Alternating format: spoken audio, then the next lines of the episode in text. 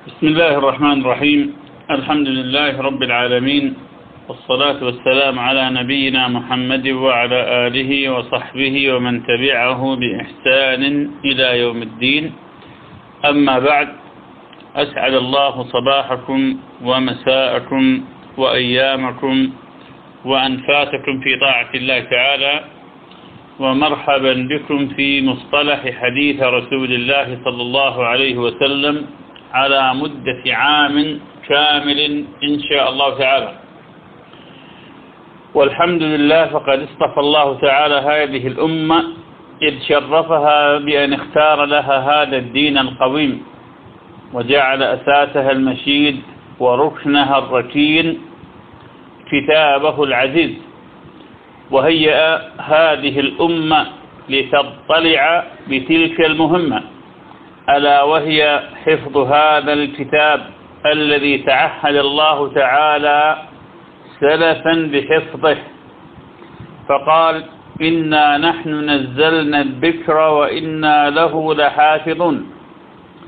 فرزقها الله تعالى جودة الفهم وقوة الحافظة ووفور الذهن. فلم يتمكن أحد بحمد الله من أن يجرى فيزيد أو ينقص حرفا أو حركة من القرآن الكريم. ولما تعهد الله تعالى بحفظ القرآن الكريم كان مما احتواه هذا العهد ضمنا حفظ سنة رسول الله صلى الله عليه وسلم. ومن ذلك حفظ أحاديث المصطفى صلى الله عليه وسلم بأسانيدها. فكان الإسناد أحد الخصائص التي اختص الله تعالى بها أمة صفيه صلى الله عليه وسلم. ولقد أدرك الصدر الأول أهمية ذلك. فروى مسلم في صحيحه. وإذا قلنا في مقدمة صحيحه كان أفضل. عن محمد بن سيرين أنه قال إن هذا العلم دين فانظروا عمن تأخذون دينكم. وقال أيضا لم يكونوا يسألون عن الإسناد فلما وقعت الفتنة قالوا سموا لنا رجالكم فينظر إلى أهل السنة فيؤخذ حديثهم وينظر إلى أهل البدع فلا يؤخذ حديثهم. ومن ثم افتقر الأمر إلى معرفة ضبط الراوي وصدقه فكانت الحاجة ماسة إلى استكمال هذا الأمر. فكان نشوء علم الجرح والتعديل أو ما يسمى بعلم الرجال. وعلى الرغم من أن هذا العلم لم يكن فجائي الظهور إلا أنه لا مناص من القول بأنه كان مبكر الظهور جدا. ويتجلى ذلك من النصوص العديدة. حتى قام أهل كل عصر بذكر القواعد المستجدة لهذا العلم العظيم. فكان حصيلة ذلك ما يسمى بعلم الحديث دراية وما يسمى بعلم الحديث رواية.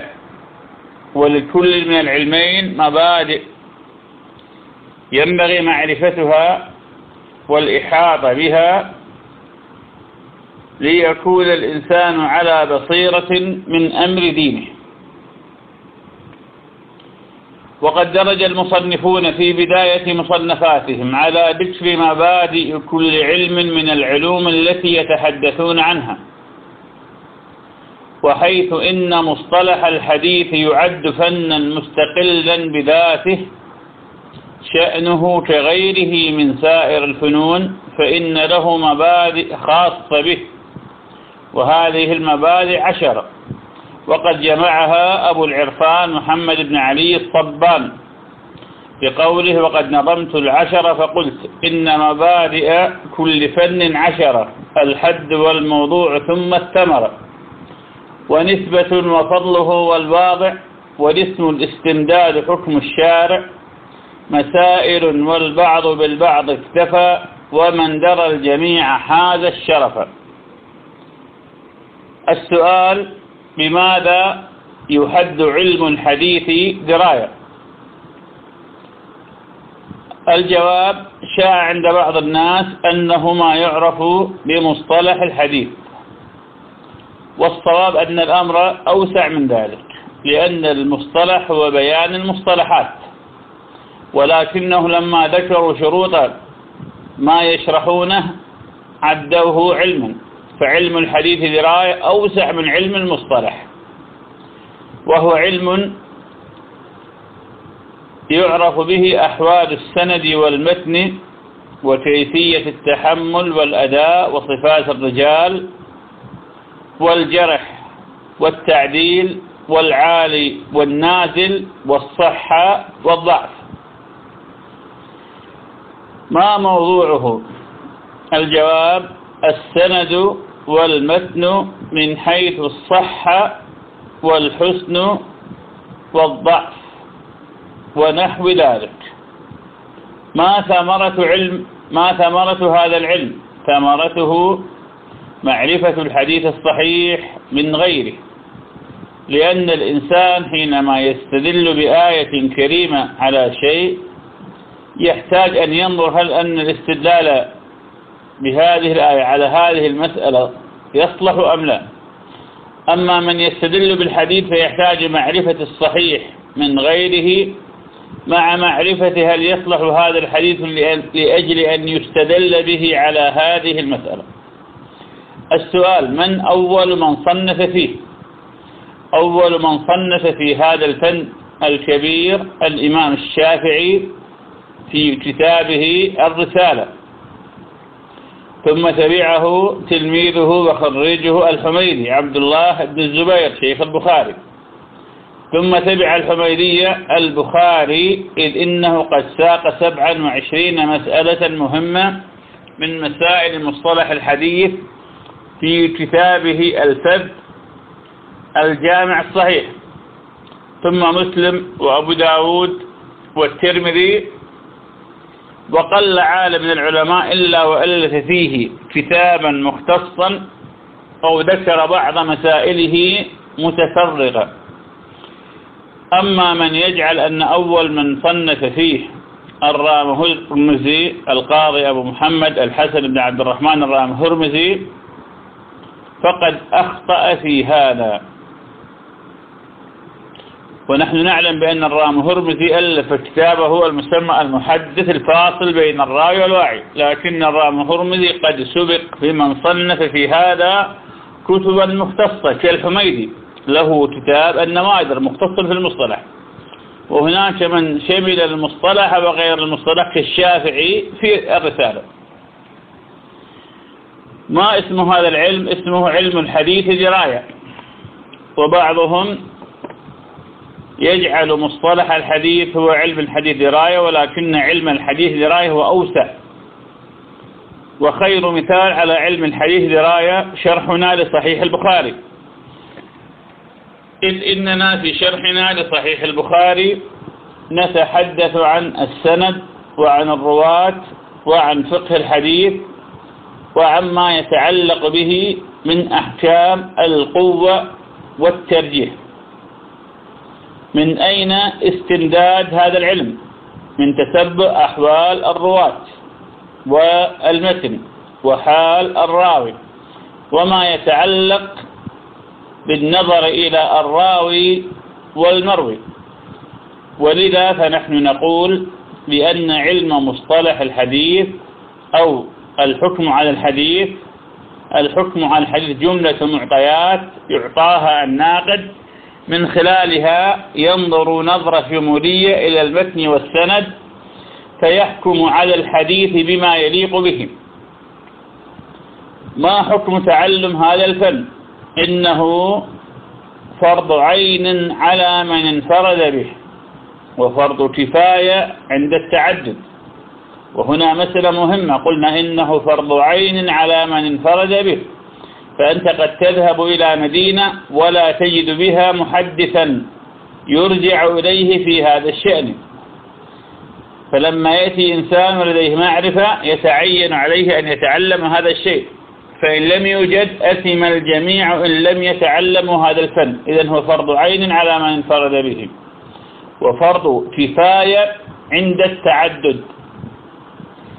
نسبته إلى غيره من العلوم. هذا العلم من العلوم المساعدة علم مصطلح الحديث وعلم الحديث دراية من العلوم المساعدة لعلم الحديث. فالعلوم الرئيسة ثلاثة التفسير والفقه والحديث. والفقه هو ثمرة التفسير والحديث. إذا علم الحديث علم مهم جدا ويرحم الله الشافعي إذ قال من طلب الحديث قويت حجته.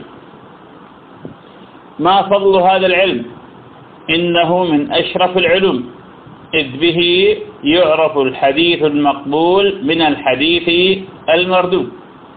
وقد تعين هذا الأمر إذ إن الأحاديث الشنيعة الموضوعة قد كثرت وعمت بين أيدي الناس. فيجب علينا أن نتعلم هذا العلم وأن نعلم هذا العلم. مسائله قضاياه كقولنا كل حديث صحيح يحتج به ويؤخذ به ما لم يكن منسوخا.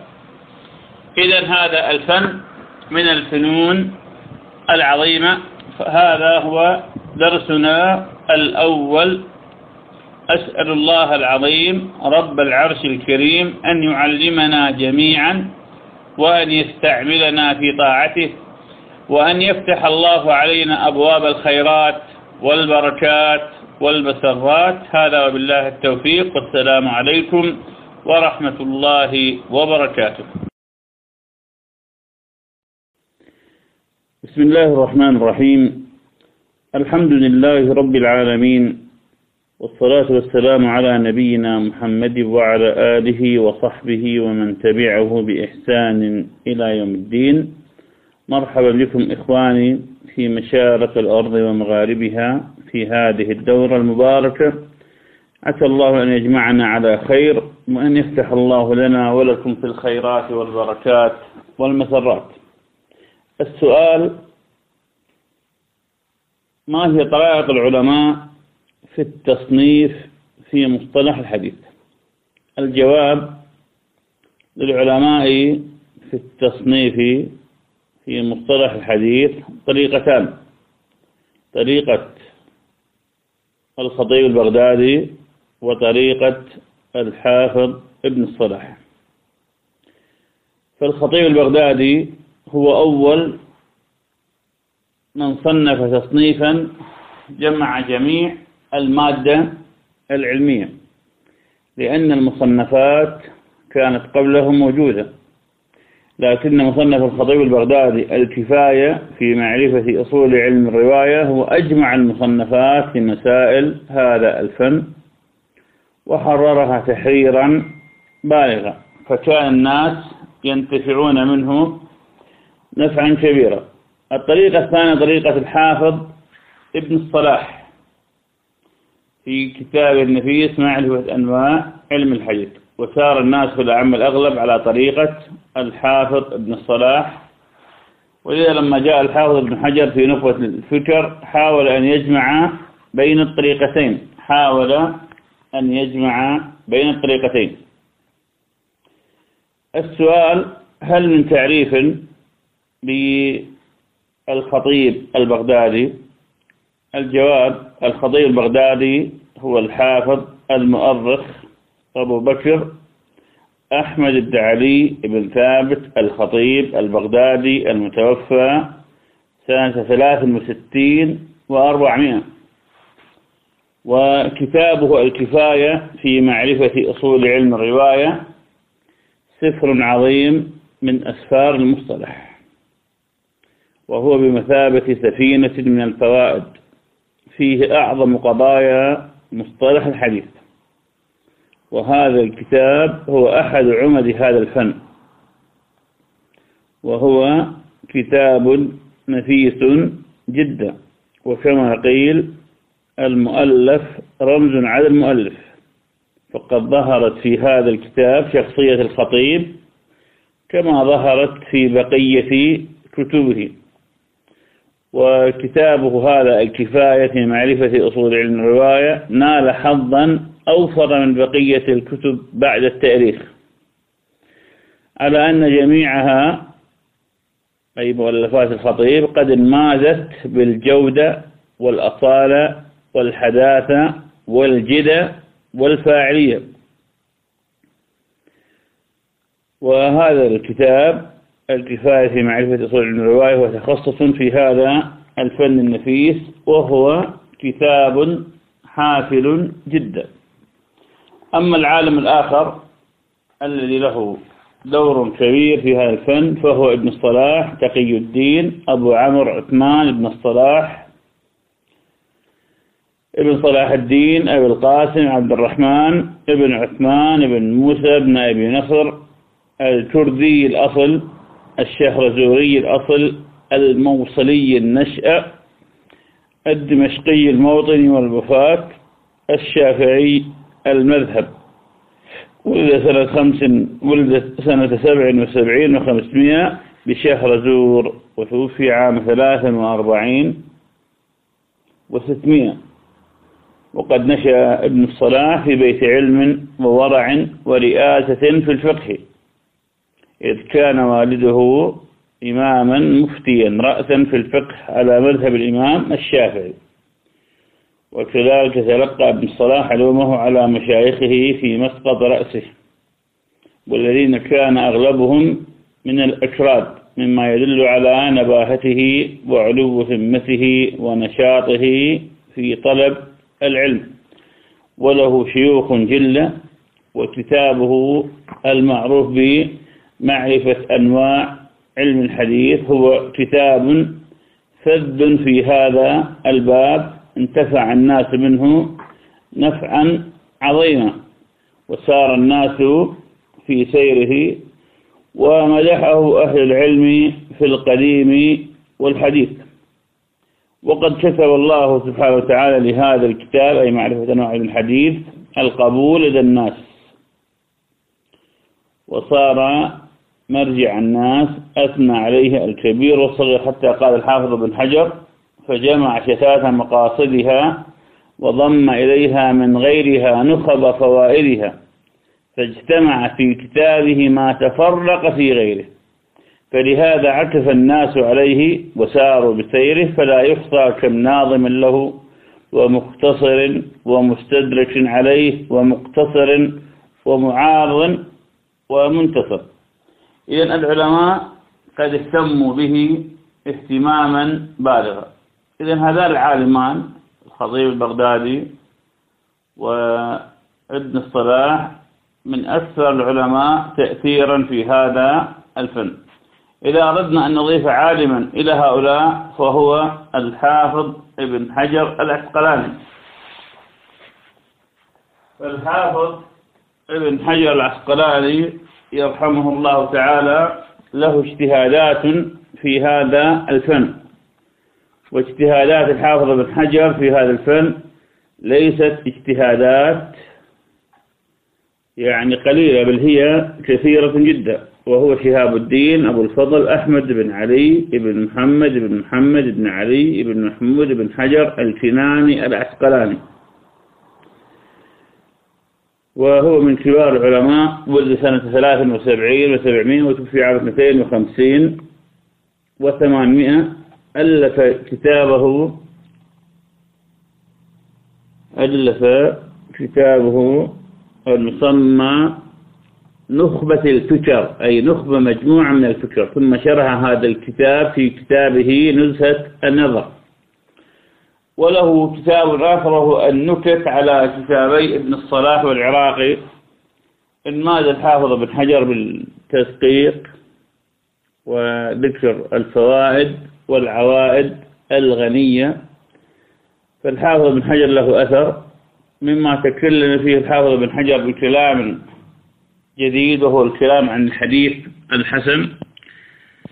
والبقاعي انتفع من الحافظ بن حجر كثيرا كما نقل ذلك عنه في النكتة الوفية. فالحافظ بن حجر له أثر طيب في زمانه وفي من بعده. هذا بالله التوفيق. والسلام عليكم ورحمة الله وبركاته. بسم الله الرحمن الرحيم. الحمد لله رب العالمين.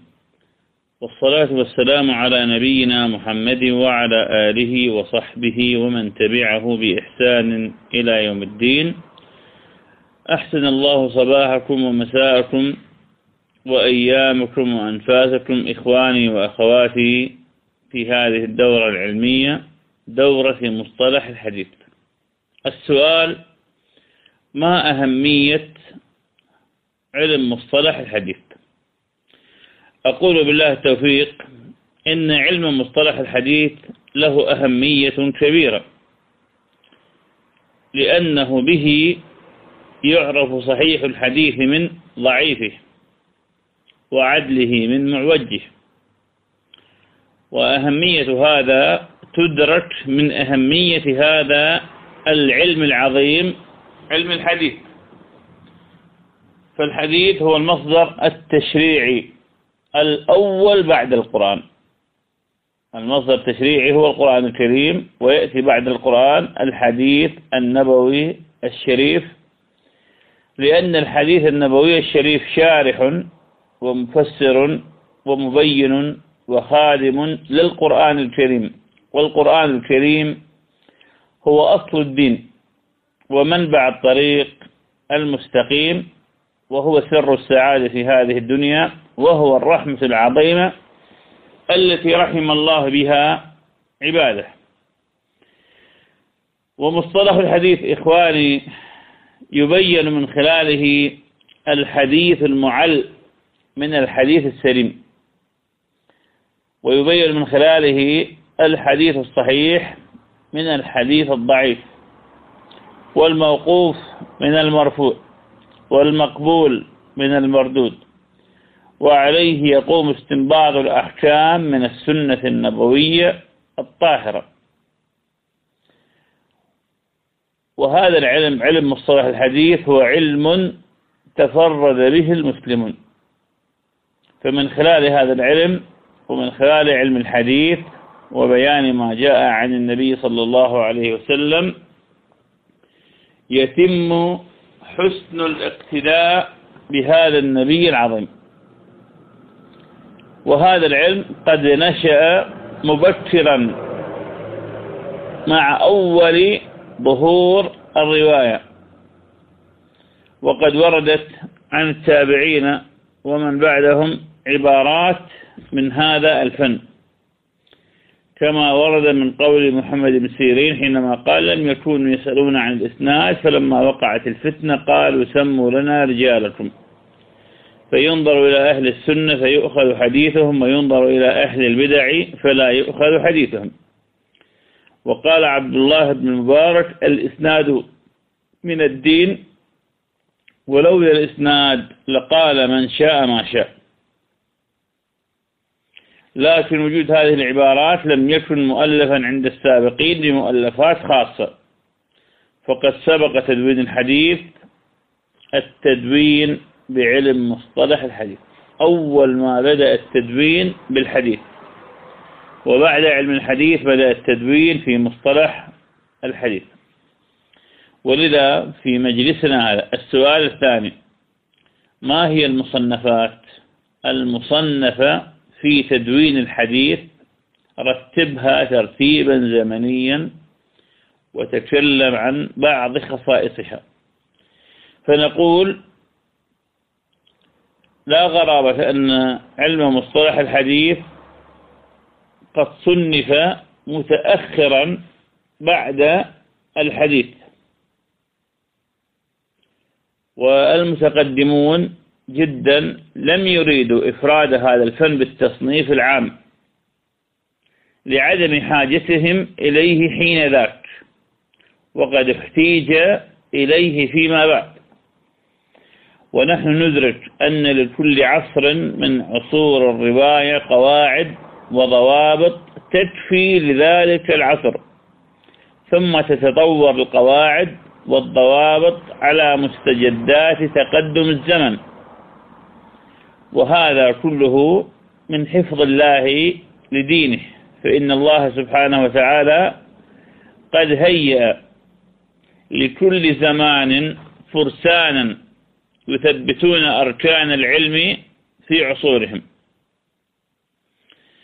إذا بدأ تدوين علم مصطلح الحديث متأخرا بعد عصر الرواية. بعد عصر التصنيف الحديث فكان أول من ألف فيه الإمام الشافعي المتوفى سنة أربع ومئتين في كتابه العظيم الرسالة. تكلم عن شروط الصحيح وتكلم عن شرط الراوي العدل وبحث الكلام عن الحديث المرسل وشروطه وتكلم عن الانقطاع في الحديث وتكلم عن جمع السنة وأنكر على من رد الحديث وتكلم عن تثبيت خبر الواحد وشروط الحفظ وتكلم عن الرواية بالمعنى وعن التدليس ومن عرف بالتدليس وتكلم عن زيادة التوثيق في الرواية بطلب إسناد آخر وتكلم عن أصول الرواية. إذا هذه كلها مسائل مهمة. من مسائل المصطلح ضمنها الشافعي كتابه الرسالة. ثم تلاها في التأليف في هذا الفن الحميدي عبد الله بن الزبير المتوفى سنة تسعة عشر ومئتين. وهو صاحب المسند ومسنده قد طبع بتحقيق شيخ شيوخنا حبيب الرحمن الأعظم وهو شيخ البخاري الحميدي شيخ البخاري أكثر البخاري بالرواية عنه وأول حديث في صحيح البخاري يرويه عن الحميدي. ويظهر من سوق الخطيب في كتابه الكفاية بإسناد واحد عن أبي نعيم الأصبهاني المتوفى عام 430 عن أبي علي محمد بن أحمد الصواف المتوفى عام 59 وثلاثمائة عن بشر بن موسى بن صالح الأسد المتوفى عام 288 عن الحميدي. عدة مسائل في المصطلح. أن له كتابا في علم مصطلح. الحديث سماه النوادر. طبعا هكذا سماه الحافظ بن حجر في فتح الباري في عدة مواطن. بعد البخاري جاء إمام الدنيا. وجبل الحفظ في الحديث والإسقان محمد بن إسماعيل البخاري فألف كتابه الجامع الصحيح. وقد ضمنه عددا من قضايا مصطلح الحديث فقد ذكر في كتابه العلم من كتابه الصحيح عددا من الأبواب. تتعلق بمصطلح الحديث فمن ذلك باب من سئل علما وهو مشتغل في حديثه فأتم الحديث ثم أجاب وهو بوب في كتابه العلم. أيضا باب من رفع صوته بالعلم. وقال أيضا باب قول المحدث حدثنا أو أخبرنا وأنبأنا. وقال أيضا القراءة والعرض على المحدث. وقال أيضا باب ما يذكر في المناولة. وكتاب أهل العلم إلى البلدان. وقال أيضا باب متى يصح سماع صغر. إذن البخاري ذكر مسائل عديدة في هذه هي كلها من مسائل المصطلح الحديث.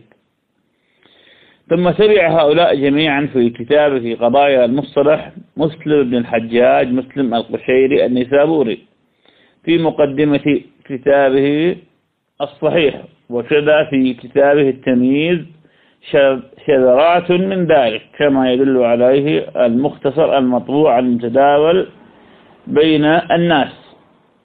ثم تبعه بالكلام عن بعض قضايا المصطلح أبو داود السجستاني المتوفى عام 75 و100 في رسالته إلى أهل مكة.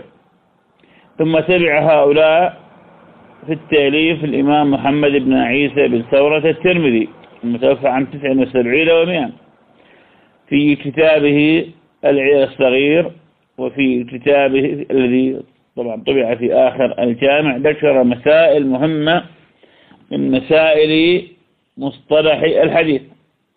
ثم جاء بعدهم الحافظ أبو محمد القاسم بن محمد بن القاسم بن محمد بن سيار الأندلسي القرطبي المتوفى عام 78 و200 فألف في كتابه في خبر الواحد. ثم جاء من بعدهم أبو جعفر أحمد بن محمد الطحاوي الحنفي المتوفى عام 21 و300 إذ ألف رسالة في الفرق بين التحديث والإخبار. ثم جاء من بعدهم الحافظ محمد بن حبان البستي المتوفى عام 54 و100 إذ كتب بعضا من مسائل مصطلح الحديث في عدد من كتبه. في مقدمة المجروحين وفي مقدمة الصحيح على التقاسيم والأنواع. ثم جاء من بعدهم القاضي الحسن بن عبد الرحمن الرامة هرمزي متوفى عام ستين وثلاثمائة فألف كتابه النافع الماتع المحدث الفاصل بين الراوي والواعي. ثم جاء من بعدهم صالح بن أحمد بن محمد الهمداني المتوفى عام أربعة وثمانين وثلاثمائة فألف كتابا في مصطلح الحديث تحدث عنه الخطيب البغدادي حينما قال عنه في تاريخه كان حافظا فهما ثقة ثبتا صنف كتابا في طبقات الهمذانيين وكتابا في صغر التحديث أي في مصطلح الحديث ثم جاء من بعدهم الحاكم بن سابور فألف كتابه معرفة علوم الحديث وهو هذا الكتاب أنفس من كتاب الرام هرمزي وأكثر جودة لماذا؟ لاستيعابه أغلب أنواع علم الحديث مع التقسيمات والتفصيلات لأنواعه. ثم جاء من بعدهم الحافظ أبو نعيم الأصبهاني المتوفى عام ثلاثين وأربعمائة وألف كتابا سماه المستخرج على كتاب الحاكم. ثم جاء من بعدهم الحافظ أبو يعلى الخليلي المتوفى عام ست وأربعين وأربعمائة فألف الإرشاد في معرفة علماء الحديث. وذكر فيه مقدمة نفيسة ضمنها مسائل مسائل مصطلح الحديث. ثم جاء من بعدهم الخطيب البغدادي في كتابه النفيس الكفاية في معرفة أصول علم الرواية. ثم الميانشي في كتابه الصغير ما لا يسع المحدث جهل. ثم جاء الخطيب البغدادي ثم جاء ابن الصلاح المتوفى عام 43 و600 ثم عكف الناس على كتاب ابن الصلاح عكوفا كبيرا. حتى جاء الحافظ بن حجر فألف نخبة الفكر والنزهة وجمع بين طريقتي الخطيب البغدادي وطريقة ابن الصلاح لأن ابن الصلاح قد سار على تقسيم الحديث إلى صحيح وحسن وضعيف. لكن الخطيب البغدادي ذكر قبل هذا الشيء ذكر أقسام الحديث من حيث وروده إلينا المتواتر والآحاد قدمها فهو قد جمع بين الطريقتين. هذا وبالله التوفيق وصلى الله على نبينا محمد. بسم الله الرحمن الرحيم.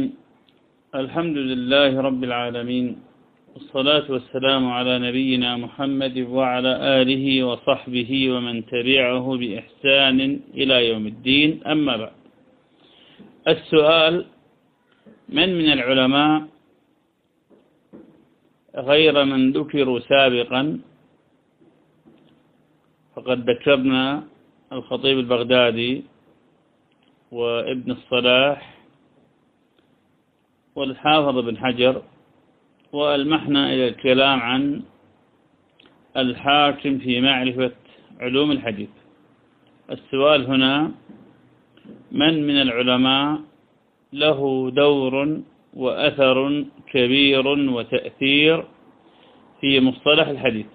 الجواب من العلماء الذين برزوا بهذا الشأن وكان لهم أقوال لها أهمية ومكانة واجتهادات هو الحافظ ابن كثير.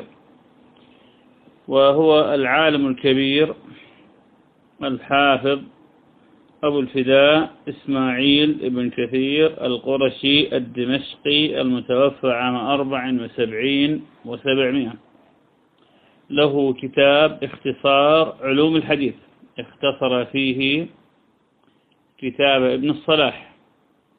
ولكن هذا الاختصار ينماز بميزات. فمن ميزاته أنه اختصر الكتاب بمثابة الشطر أي نصف الكتاب. وينماز كتابه بزوائد كثيرة في كلامه عن أول من صنف في المصطلح. وقد استدرك على ابن الصلاح وتعقب في مواطن عديدة من الكتاب. وانماز ابن كثير في مختصره بالأصالة إذ لم يقلد ابن الصلاح في كثير من الأمر كما في ترتيب أنواع علوم الحديث إذ رتبها على ما هو الأنسب عنده. وقد أدمج بعضها في بعض. ونبه على مناقشات كثيرة مهمة. أغفل الكلام عنها ابن الصلاح. وقد استدرك على ابن الصلاح كثيرا وزوائده وإيضاحاته كثيرة جدا. صدر كثيرا منها بقوله قلت وقد بلغت هذه ستين موضعا. حذف أسانيد ابن الصلاح وخدم ابن كثير القارئ إذ بلل بعض التعاريف التي ربما تأسر على القارئ فساقها بسياق جديد كما في تعريفه للحديث الصحيح. ساق كثيرا من الفوائد والزوائد وصدرها بقوله فائدة أي إنه قد بيد الكتاب بفوائد جديدة. اختصر ابن كثير كتاب ابن الصلاح المعروف باسم معرفة أنواع علم الحديث واختصره اختصارا غير مخل. أكثر ابن كثير من تعقب ابن الصلاح لا سيما في طريقة الاستدلال. كما رد على ابن الصلاح في مسألة الأحاديث الزوائد التي في المستدرك. ثم ذكر الاستدلال عنده بطريقة متينة. ترجيحاته الكثيرة. كما أعلن عن مذهبه في جواز التصحيح لأصحاب الأعصار المتأخرة. إذ قال ويجوز له الإقدام على ذلك وإن لم ينص على صحته حافظ قبله. موافقة للشيخ أبي زكريا يحيى النووي وخلافا للشيخ أبي عمرو. وحقيقة هذه المسألة يعني ابن الصلاح ما أراد أن يغلق باب التصحيح إنما أراد أن يبين عسورة الأمر وشدة الأمر. وكذلك وافق ابن الصلاح في مسألة القطع في أحاديث الصحيحين وخالف في هذا النووي. فهذا يدل على أن ابن كثير كانت له الأصالة. وهذه الأصالة قد جاءت بسبب رسوخ ابن كثير في العلم وتمكنه من العلوم المتنوعة. إن مات ابن كثير بتفصيل الحكم على الكثير من القضايا كما في الحكم على أحاديث المستدرك إذ فصل فيها تفصيلا بديعا.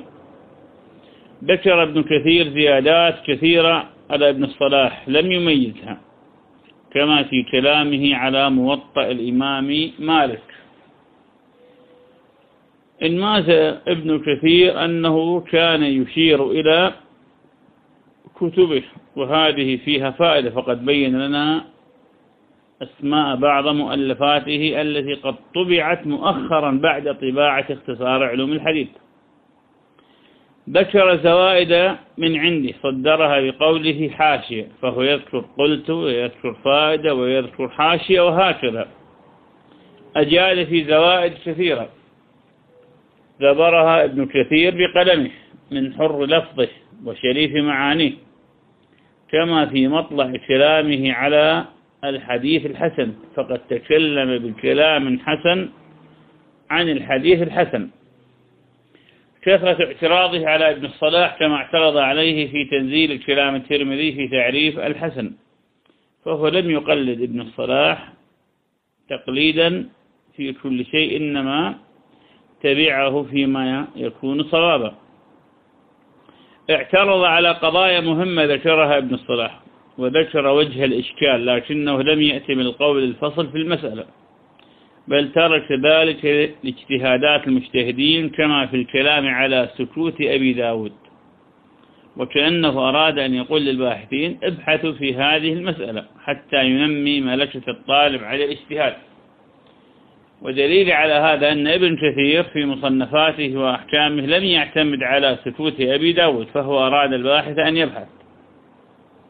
كان ابن كثير في كثير من الأحيان يصدر قول ابن الصلاح بقوله قال حسب. فيظهر للقارئ أن المقصود به ابن الصلاح. انفرد ابن كثير باجتهادات لم توجد عند غيره كما في كلامه على قول الترمذي حسن صحيح رأى أنها فوق الحسن ودون الصحيح. وهذا من اجتهاداته يرحمه الله. ذكر ابن كثير بعض الفوائد صدرها بقوله تنبيه فهذا التنويع مما أعطى الكتاب حلة جميلة. تنبيهه وترجيحه لدقائق مهمة كما في كلامه في أن الإمام مسلما أراد بتشنيعه في اشتراط اللقي مع المعاصرة علي بن المديني لأن علي بن المديني يشترط ذلك في أصل الصحة والبخاري اشترط ذلك في الصحيح. طبعا هذا رأي ابن كثير والصواب أنه قد أراد البخاري. هذا هو الصواب. وأن البخاري اشترط هذا في أصل الصحة وليس في الصحيح فقط كما يدل عليه صنيع البخاري في مصنفاته الأخرى. حكمه على بعض الأحاديث بما يليق بها كما في حكمه على حديث من كذب علي متعمدا فليتبوأ مقعده من النار. فقال هذا حديث متواتر فهو قد أفاد بفوائد وعوائد. انفرد ابن كثير في مختصره بنقله نفائس عن شيخه أبي الحجاج المزي والمزي عالم من كبار العلماء وله خدمة عظيمة في حديث رسول الله ولطلاب الحديث كما في تحفة الأشراف وتحفة الأحوذي فقد أتى بالفوائد والعوائد. استدل بأدلة لبعض القضايا العلمية المختلف فيها كما استدل على الوجادة وساق في ذلك حديثا يدل على صحتها. إن ماذا الحافظ ابن كثير بالتحقيق والنظر؟ إذ إنه لم يكن يترك الأمور على عواهنها بل إنه كان يقول الحق وينصره كما دافع عن عثمان بن أبي شيبة بزعم من قال إنه يصحف فقال غريب جدا لأن له كتابا في التفسير. إذا كان الحافظ بن كثير أحد العلماء الأجلاء الذين لهم الدور الكبير والأثر البارز في خدمة مصطلح حديث رسول الله صلى الله عليه وسلم. نسأل الله أن يرحمنا وإياه وأن يرحم أمة محمد والسلام عليكم ورحمة الله وبركاته. بسم الله الرحمن الرحيم. الحمد لله رب العالمين.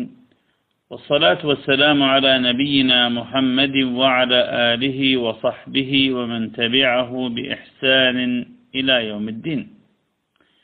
السؤال ما هو أول ما يلزم طالب الحديث؟ الجواب قد كتب في هذا الدكتور حاتم بن عارف العوني ضمن كتاب له وتحدث في صفحتين. وقد لخصت كلامه قديما وزدت عليه يسيرا. ولعل الجواب هنا سيكون أوسع. وفي الكلام عن بعض الكتب أوعب. فنقول بالله التوفيق. أول ما يلزم طالب العلم الاهتمام بصحيح البخاري. قراءة ومذاكرة وإجادة بحيث أن الإنسان يسعى إلى إجادة قراءة الكتاب وفهم ما فيه وفهم مصطلحاته. ثم يقرأ الإنسان لهذا الكتاب شرحا أو شرحين ويكثر طالب العلم من حفظ الأحاديث الواردة والنظر في تبويبات. صحيح البخاري. ثم بعد هذا يهتم الإنسان بصحيح الإمام مسلم ففيه فوائد وعوائد وزوائد. فطالب العلم لا بد أن يهتم بالصحيحين وأن يكثر من النظر فيهما ويقرأ ما فيهما من شروح ويتعلم طرائق الاستنباط. لا سيما أن النووي رحمه الله تعالى قد شرح شيئا من صحيح البخاري وشرح صحيح مسلم أجمعه. وفي شرحه لصحيح مسلم تعليم لكيفية الاستنباط. ووددت أن لطالب العلم أن يكون له جزء وورد يومي من صحيح البخاري وصحيح مسلم كما أنه ينبغي أن يكون لطالب العلم ورد من كتاب الله تعالى. ولا بأس أن الإنسان يختم صحيح البخاري وصحيح مسلم بالسنة مرة فهذا مما يثبت الحفظ ويقوي الإتقان. ويهتم طالب العلم بعد الصحيحين اهتماما رئيسا وأكيدا بموطأ الإمام مالك موطأ الإمام مالك من الكتب المهمة وهي من الكتب التي قصر فيها المشارقة والمغاربة لديهم قراءة لهذا الكتاب واستفادة منه. وهذا الكتاب له شروح ومن الشروح الصوتية النافعة لهذا الكتاب شرح الدكتور مبروك زيد الخير نافع جدا. وشرح الشيخ سعد الكملي أيضا نافع جدا مع أنهما قد أطالا شيئا ما. ويهتم بالإنسان بعد الصحيحين والموطأ يهتم بصحيح ابن خزيمة المسمى بمختصر المختصر. ويهتم الإنسان بقواعد هذا الكتاب وما يتعلق به لأن ابن خزيمة له شرط في الكتاب وما ذكره في صحيحه ولم يضعف ولم يتوقف فيه ولم يقدم المتن على الإسناد فهو صحيح عنده. ومن الكتب المهمة التي ينبغي العناية بها صحيح ابن حبان ومن الكتب التي يعتنى بها عناية فائقة منتقى ابن الجارود. هذه الكتب مقدمة على سنن أبي داود والترمذي والنسائي وابن ماجه. فإذا اعتنى بها طالب العلم عناية جيدة يقرأ الإنسان بسنن أبي داود لأن فيه أحاديث الأحكام في غاية الجودة. وهو يأتي بأقوى ما لديه في الباب ويعقب على بعض الأحاديث بتعقيبات نفيسة. ثم سنن النساء المجتبى وليس الكبرى يبدأ الإنسان بالمجتبى قبل الكبرى فإن في المجتبى فوائد وعوائد. ثم يقرأ طالب العلم جامع الترمذي قراءة متأنية متأتية. ويستمع الإنسان لبعض شروحه وأفضل شروح الكتاب الصوتية شرح الشيخ سليمان العلوان. فهو دقيق في أحكامه على الرجال وعلى الأحاديث وهو دقيق في تخريجه لأحاديث الباب. وإذا يقرأ الإنسان سنن الدارمي فهو فيه فوائد وعوائد. أما سنن الدار قطني فيتعرف طالب العلم على شرطه وطريقته. ويقرأ فيه لأجل أن يقوي في نفسه الأحكام. أما السنن الكبرى البيهقي فهو في غاية الأهمية لأنه جمع مع الأحكام جمع الحكم على الأحاديث فهو غالبا ما يضعف الروايات الضعيفة. فهذه الكتب يعتني بها طالب العلم عناية خاصة وكل كتاب من كتب الحديث فهو مهم لكننا نقدم الأهم. لا بد لطالب العلم في علم الحديث من مخزون حفظي. ولدينا بحمد الله تعالى دورة خاصة في التحفيظ. يبدأ الإنسان بالأربعين النووية ثم بعمدة الأحكام ثم بالمحرر. ونقول المحرر ليس بلوغ المرام. فالمحرر أهم من بلوغ المرام بكثير. وقد بينا أهمية الكتاب في أول درس في شرحنا له. فيهتم الإنسان بهذه طبعا شروح الحديث مهمة جدا ويبدأ الإنسان بالشروح المبسطة.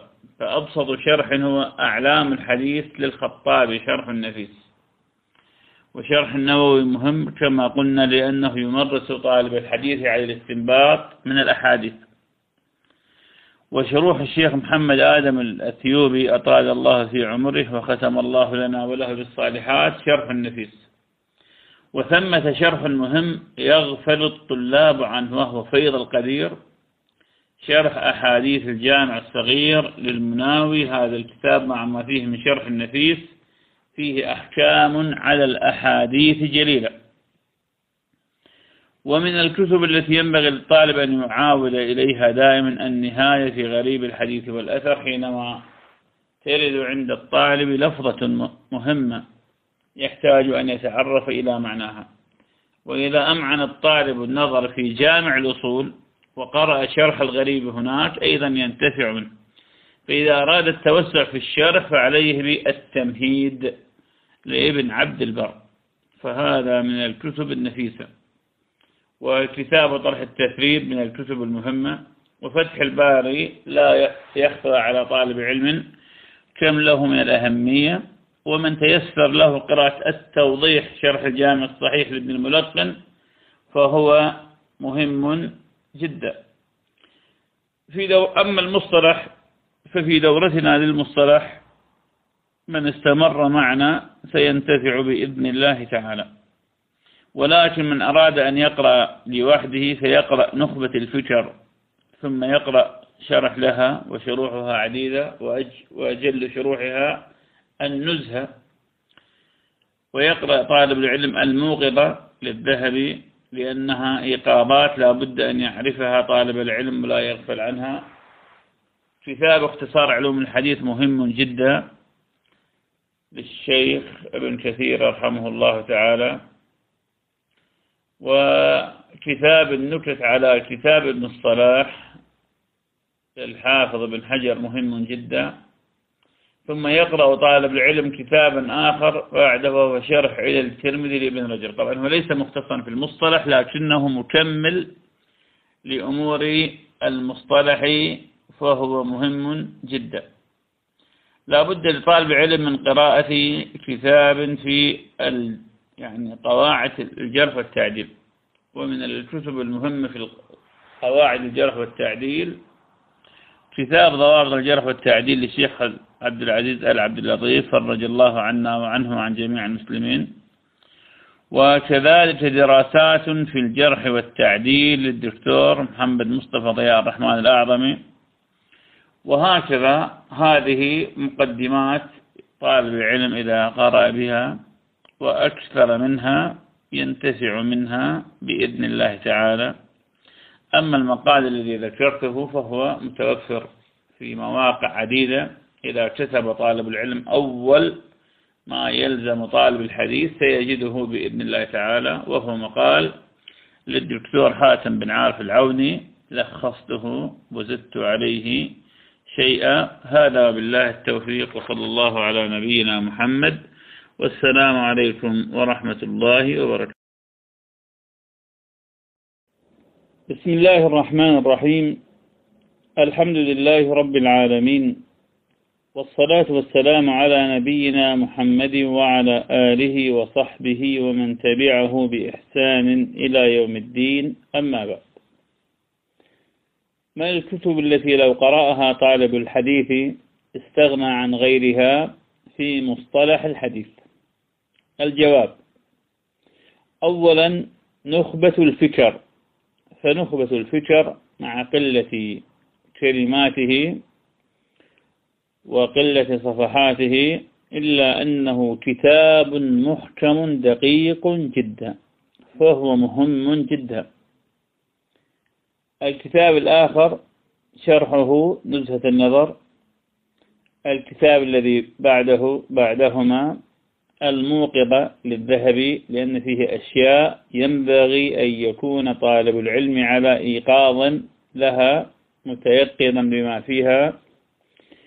الكتاب الرابع معرفة أنواع علم الحديث لابن الصلاح. الكتاب الخامس النكت على كتابي ابن الصلاح والعراقي للحافظ بن حجر. الكتاب السادس النكت الوفية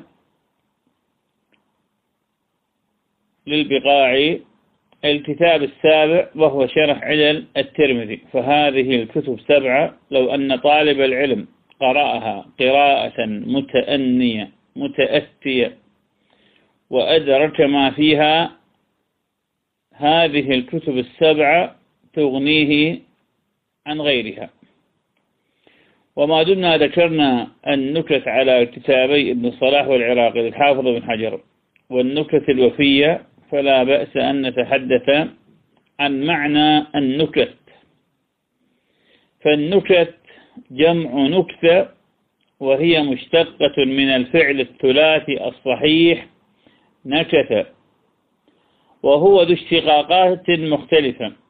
أجملها ابن فارس فقال النون والكاف والتاء أصل واحد. يدل على تأثير يسير في الشيء كالنكتة ونحوها. ونكت في الأرض بقضيبه ينكت إذا أثر فيها. طبعا هذا في معجم مقاييس اللغة لابن فارس. وهو كتاب مهم جدا.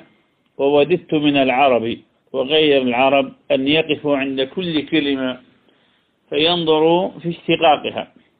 هذا فيما يتعلق بالتعريف اللغوي للنكت أو النكتة وكثيرا ما يأتي المعنى اللغوي قريب من المعنى الاصطلاحي.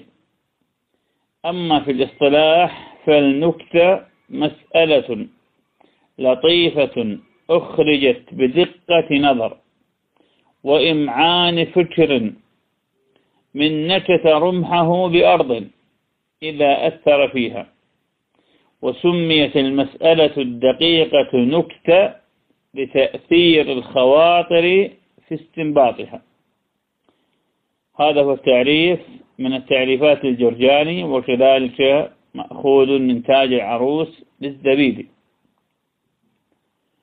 طبعا ابن الصلاح قلنا فيما سبق بأنه كتاب دارت حوله المصنفات واعتني به غاية العناية.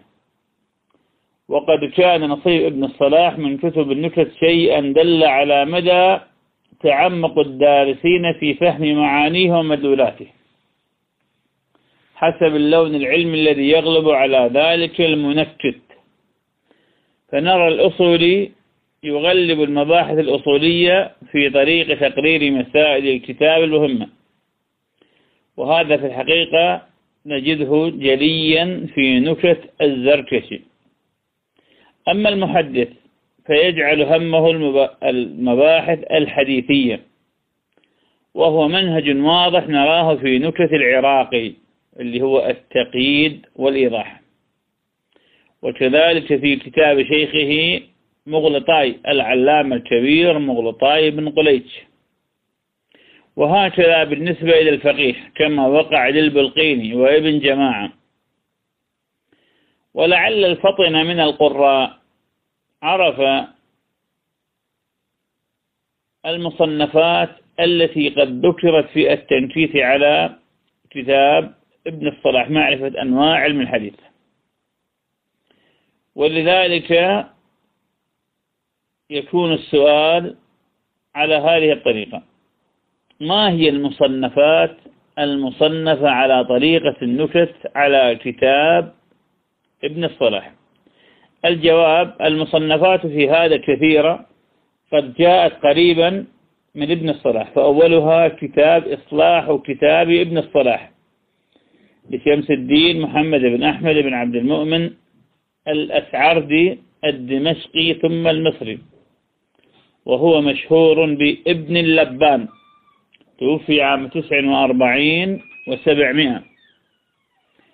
الكتاب الثاني إصلاح كتاب ابن الصلاح للعلامة علاء الدين أبي عبد الله مغلطاي ابن قليش بن عبد الله الحنفي المتوفى عام 62 و700 أما الكتاب الثالث فهو النكت على مقدمة ابن الصلاح لبدر الدين أبي عبد الله محمد بن عبد الله الزركشي المتوفى عام 94 و700 الكتاب الرابع الشذا الفياح من علوم الحديث لابن الصلاح. للشيخ برهان الدين إبراهيم بن موسى بن أيوب الأبناسي المتوفى على 802 الكتاب الخامس محاسن الاصطلاح وتضمين كتاب ابن الصلاح لسراج الدين أبي حفص عمر بن رسلان البلقيني المتوفى عام 5 الكتاب الثالث كتاب العراقي التقييد والإيضاح لما أطلق وأغلق من كتاب ابن الصلاح. للحافظ زين الدين عبد الرحيم بن الحسين العراقي المتوفى عام 806 وكذلك شرح ابن جماعة المتوفى عام 819 وكذلك كتاب الحافظ بن حجر وابن حجر قد توفي عام 852 النكت على كتابي العراقي وابن الصلاح.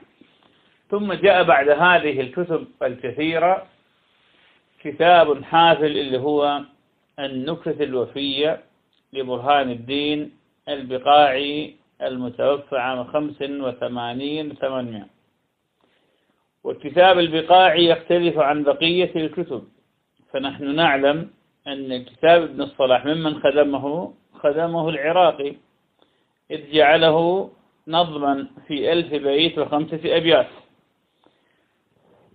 سماه بالتبصرة والتذكرة قال نظمتها تبصرة للمبتدي وتذكرة للمسند والمنتهي. فلما نظمها شرحها بشرحين شرح كبير وشرح متوسط.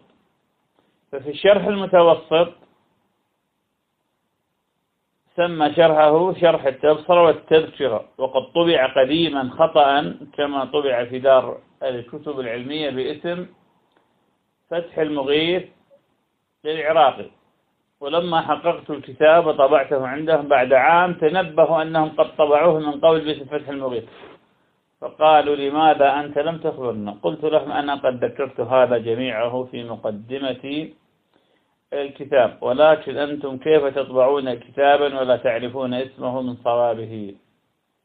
على كل حال كتاب شرح التبصرة والتذكير العراقي كتاب مهم. البقاعي قرأ الكتاب على الحافظ بن حجر في سنة وكان الحافظ بن حجر يأتي بالفوائد والعوائد وكان البقاعي يقيد هذه الفوائد والقواعد. فجمعها في كتاب سماه النكتة الوفية بما في شرح الألفية أي تعقبات وإيضاحات وإيرادات ومناقشات وزيادات على الألفية وعلى شرح الألفية المسمى بشرح التبصر والتذكرة.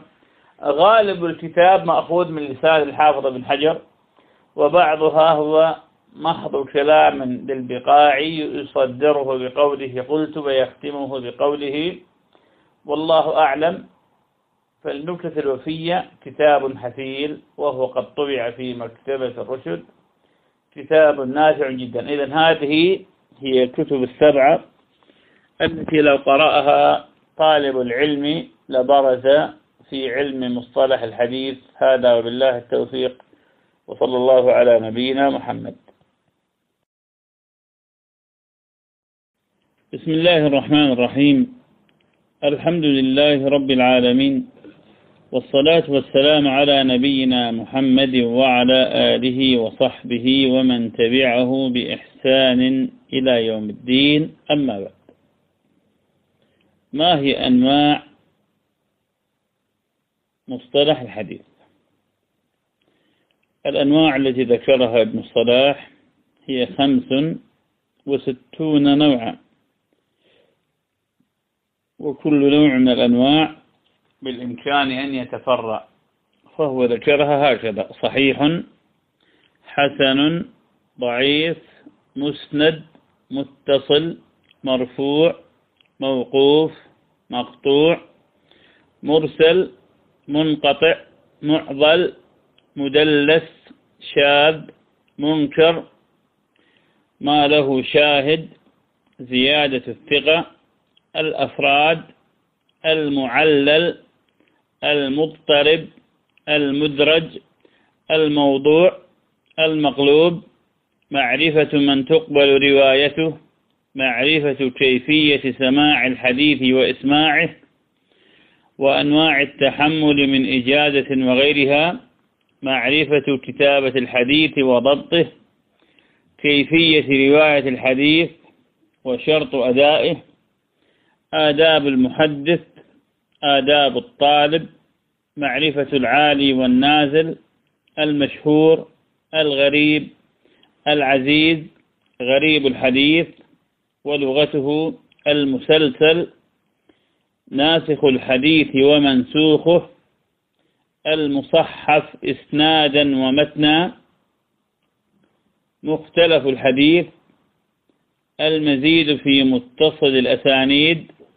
خفي المرسل معرفة الصحابة معرفة التابعين معرفة أكابر الرواة عن الأصاغر المدبج ورواية الأقران معرفة الإخوة والأخوات رواية الآباء عن الأبناء عكسه أي رواية الأبناء عن الآباء.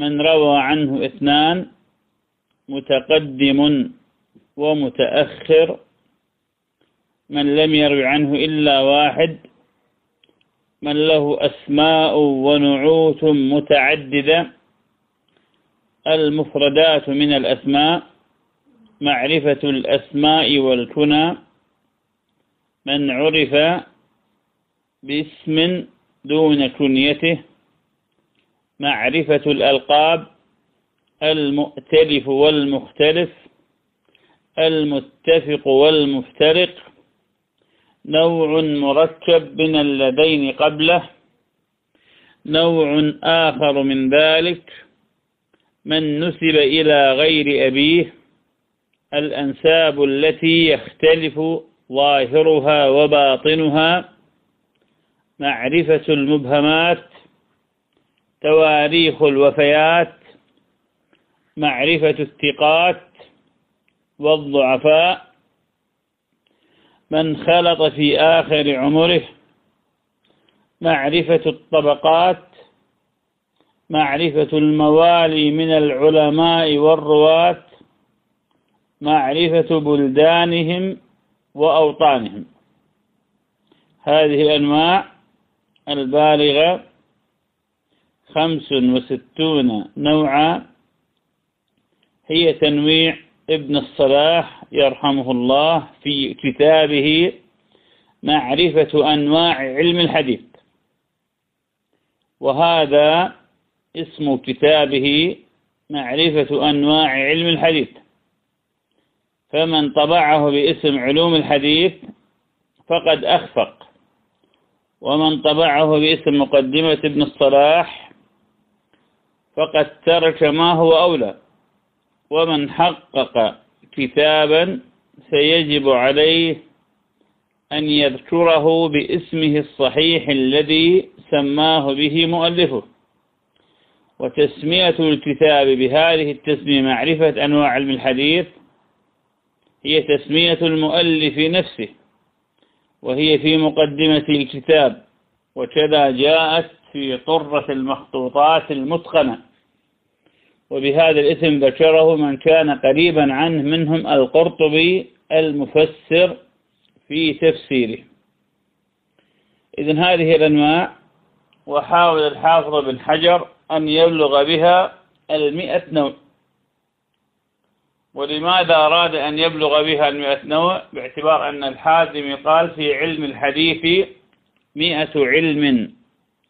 لو أفنى طالب الحديث عمره في علم واحد ما بلغ نهايته.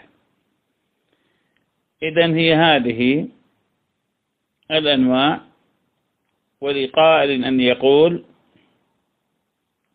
أين ذكر الحافظ ابن حجر بقية الأنواع؟ نقول ذكرها في كتابه المشهور بعنوان النكت على كتاب ابن الصلاح. وقد طبعنا الكتاب بعنوان النكت على كتابي ابن الصلاح بمشورة من الشيخ المصري أحمد معبد عبد الكريم حفظه الله تعالى وحفظ الله علماء الأمة أجمعين. وفرج الله عن المعتقلين وأصلح الله حال هذه الأمة من حال إلى حال. لكن الحافظ بن حجر حينما ألف الكتاب لم يأتي إلى بقية الأنواع وكأن الحافظ بن حجر لم يكمل الكتاب ولقائد أن يقول كيف أن الحافظ بن حجر ينقل منه في فتح الباري وهو لم يكمله. نقول هو قد ألف الكتاب وبقي يزيد على الكتاب. فاخترمته المنية قبل أن يتم المئة نوع. ولكن هي هذه المئة نوع هل هي في الحقيقة موجودة كأنواع هذه أمور اجتهادية لأنها لو كانت تصل إلى مئة حقيقة ليس دونها ولا فوقها لأكملها العلماء. لكن هذه التقسيمات هي تقسيمات اجتهادية فهي قد تتنوع إلى ما لا يحصى. لماذا؟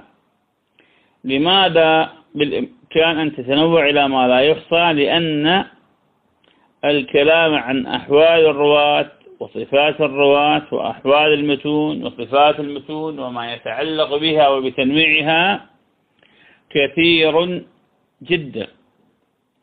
لكنه اجتهد ابن الصلاح وسار العلماء على طريقته فعمله عمل حسن. وفي الحقيقة هذه الأنواع تتداخل بعض الأنواع مع بعضها الآخر.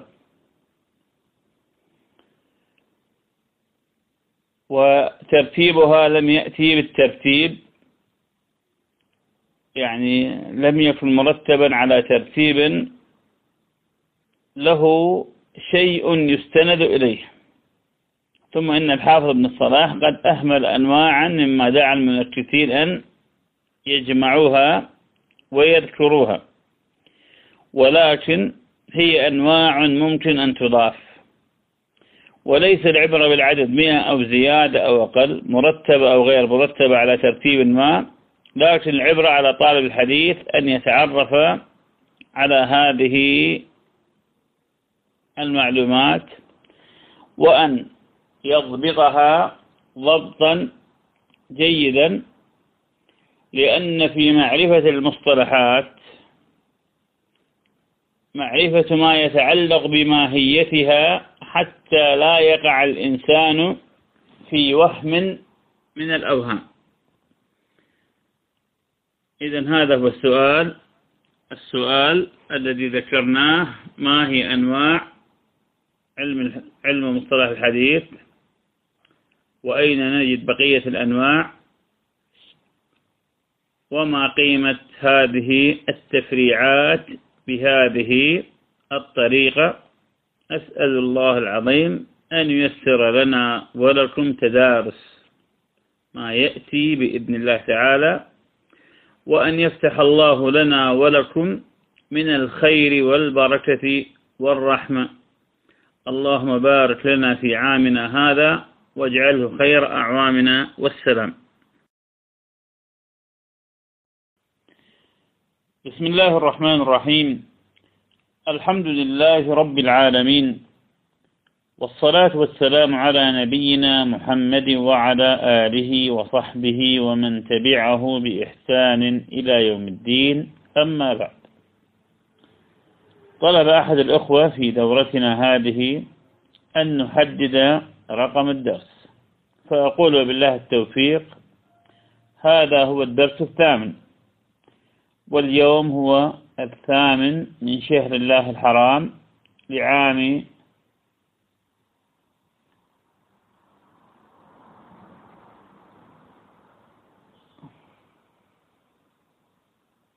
تسع وثلاثين وأربعمائة وألف.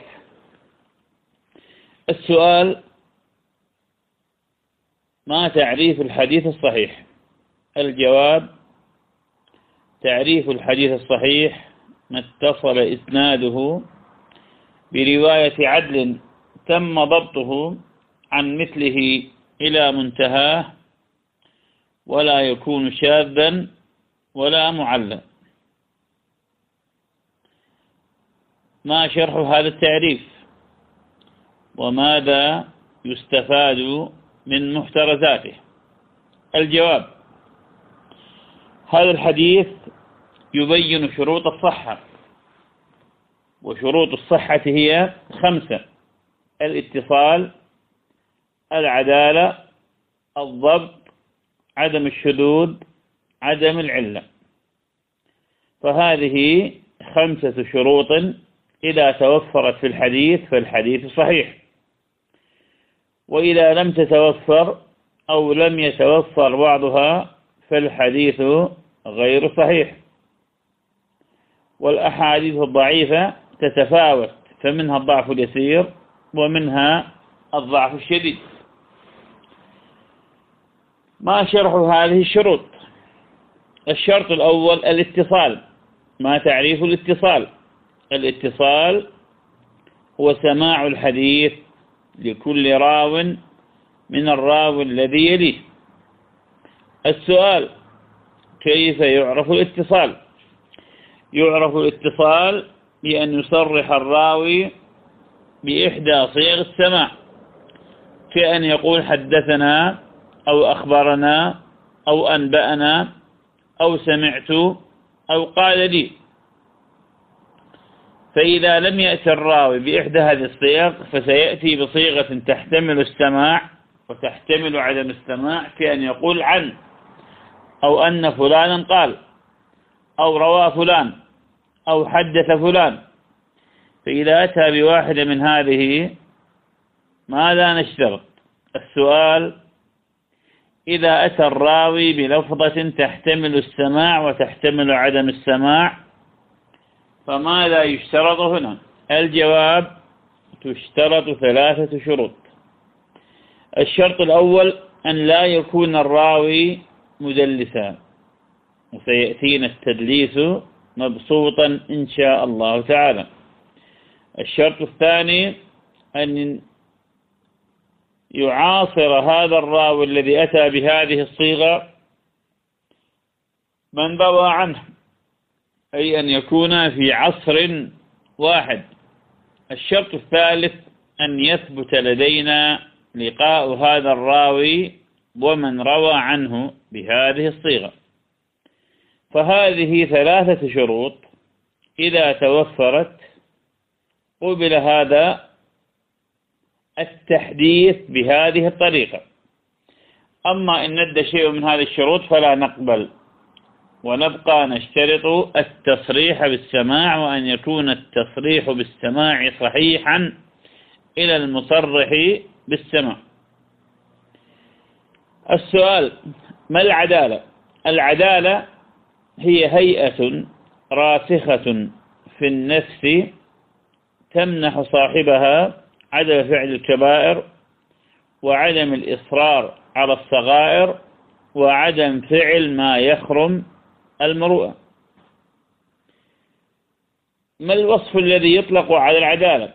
الوصف الذي يصح أن يطلق على العدالة أن العدالة هي التدين أي دين الإنسان. بمعنى أن الإنسان لا يفعل الكبائر ولا يصر على صغائر الذنوب ولا يفعل ما يخرم مروءته ويقدح برجولته. السؤال ما الضبط الضبط هو تيقظ الراوي وفهمه لما يسمعه من وقت التحمل إلى وقت الأداء. هذا هو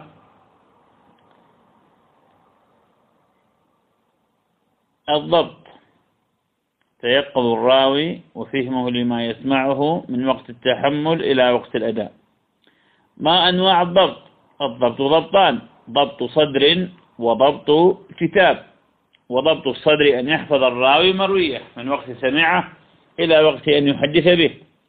والضبط الثاني ضبط كتاب وهو أن يضبط الراوي مروياته ويقابلها على أصل شيخه أو على أصل مصحح على أصل الشيخ ويحافظ على هذا الكتاب من الزيادة والنقص من وقت التحمل إلى وقت الأداء. السؤال بما يعرف ضبط الراوي. يعرف ضبط الراوي بأمور منها أن نستقرئ مروياته مع مرويات الطلاب الذين سمعوا من هذا الشيخ. أن تسبر مرويات هذا الحديثي مع مرويات تلاميذ شيخه أي مع أقرانه. فإن كان يوافقهم في الأعم الأغلب كانت الرواية صحيحة وكان ضبطه صحيحا فإن خالفهم نادرا فهذا يسمى بخفيف الضبط فإن كثر فهذا هو الضعيف فإن غلب فهذا هو المتروك. الأمر الثاني يعرف بمعاودة الراوي يسمع الخبر من الراوي ثم يسمع منه مرارا أخرى. فهذا هو النوع الثاني من معرفة ضبط الراوي. النوع الثالث الذي يعرف به ضبط الراوي وهو التلقين. وهو أن يلقن الراوي أن يلقن الراوي شيخه ما ليس من مرويه. وكيف يكون هذا؟ كأن تكون مرويات الشيخ معروفة. ويأتي الطلاب يقرؤون على الشيخ مرويات الشيخ. فكان بعض أهل الحديث يأتي بالمرويات فيقدم ويؤخر أو يحذف شيئا. ويقرأه على الشيخ لينظر هل يتنبه الشيخ إلى هذا أم لا يتنبه. فإن تنبه الشيخ دل على ضبطه. فإن لم يتنبه الشيخ دل على أنه ليس بضابط. وهذا مسلك سلكه بعض أهل الحديث منهم يحيى بن معين. ويرى كثير من أهل العلم أن هذا النوع غير مقبول وأنه ينبغي على الإنسان أن يتورع من هذا. لأن هذا الشيخ الذي يحدث ربما علق في ذهنه ما لقن به. فيكون هذا المختبر قد قد كان سببا في أن أوقع شيخه في الخطأ. فالمنع والورع من هذا هو الأولى. إذا هذه ثلاثة طرائق يتعرف بها الإنسان على ضبط الراوي هل كان ضابطا أم ليس بضابط؟ والضبط أمر نسبي لأن تام الضبط هو النبي صلى الله عليه وسلم الذي بلغ الرسالة كما هي. وأتانا بالإسلام كما نزل من السماء. أما البشر فمن يعرى من الخطأ والتصحيف.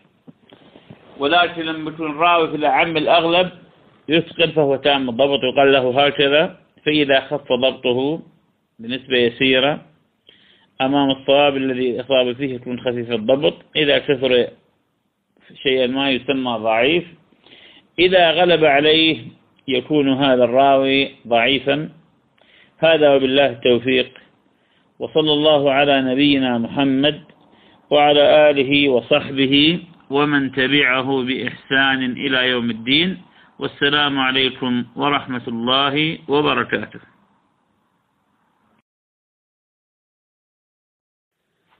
بسم الله الرحمن الرحيم. الحمد لله رب العالمين. والصلاة والسلام على نبينا محمد وعلى آله وصحبه ومن تبعه بإحسان إلى يوم الدين.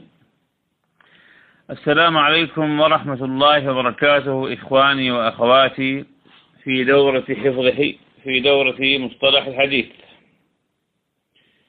وهذا هو الدرس التاسع واليوم هو تاسع.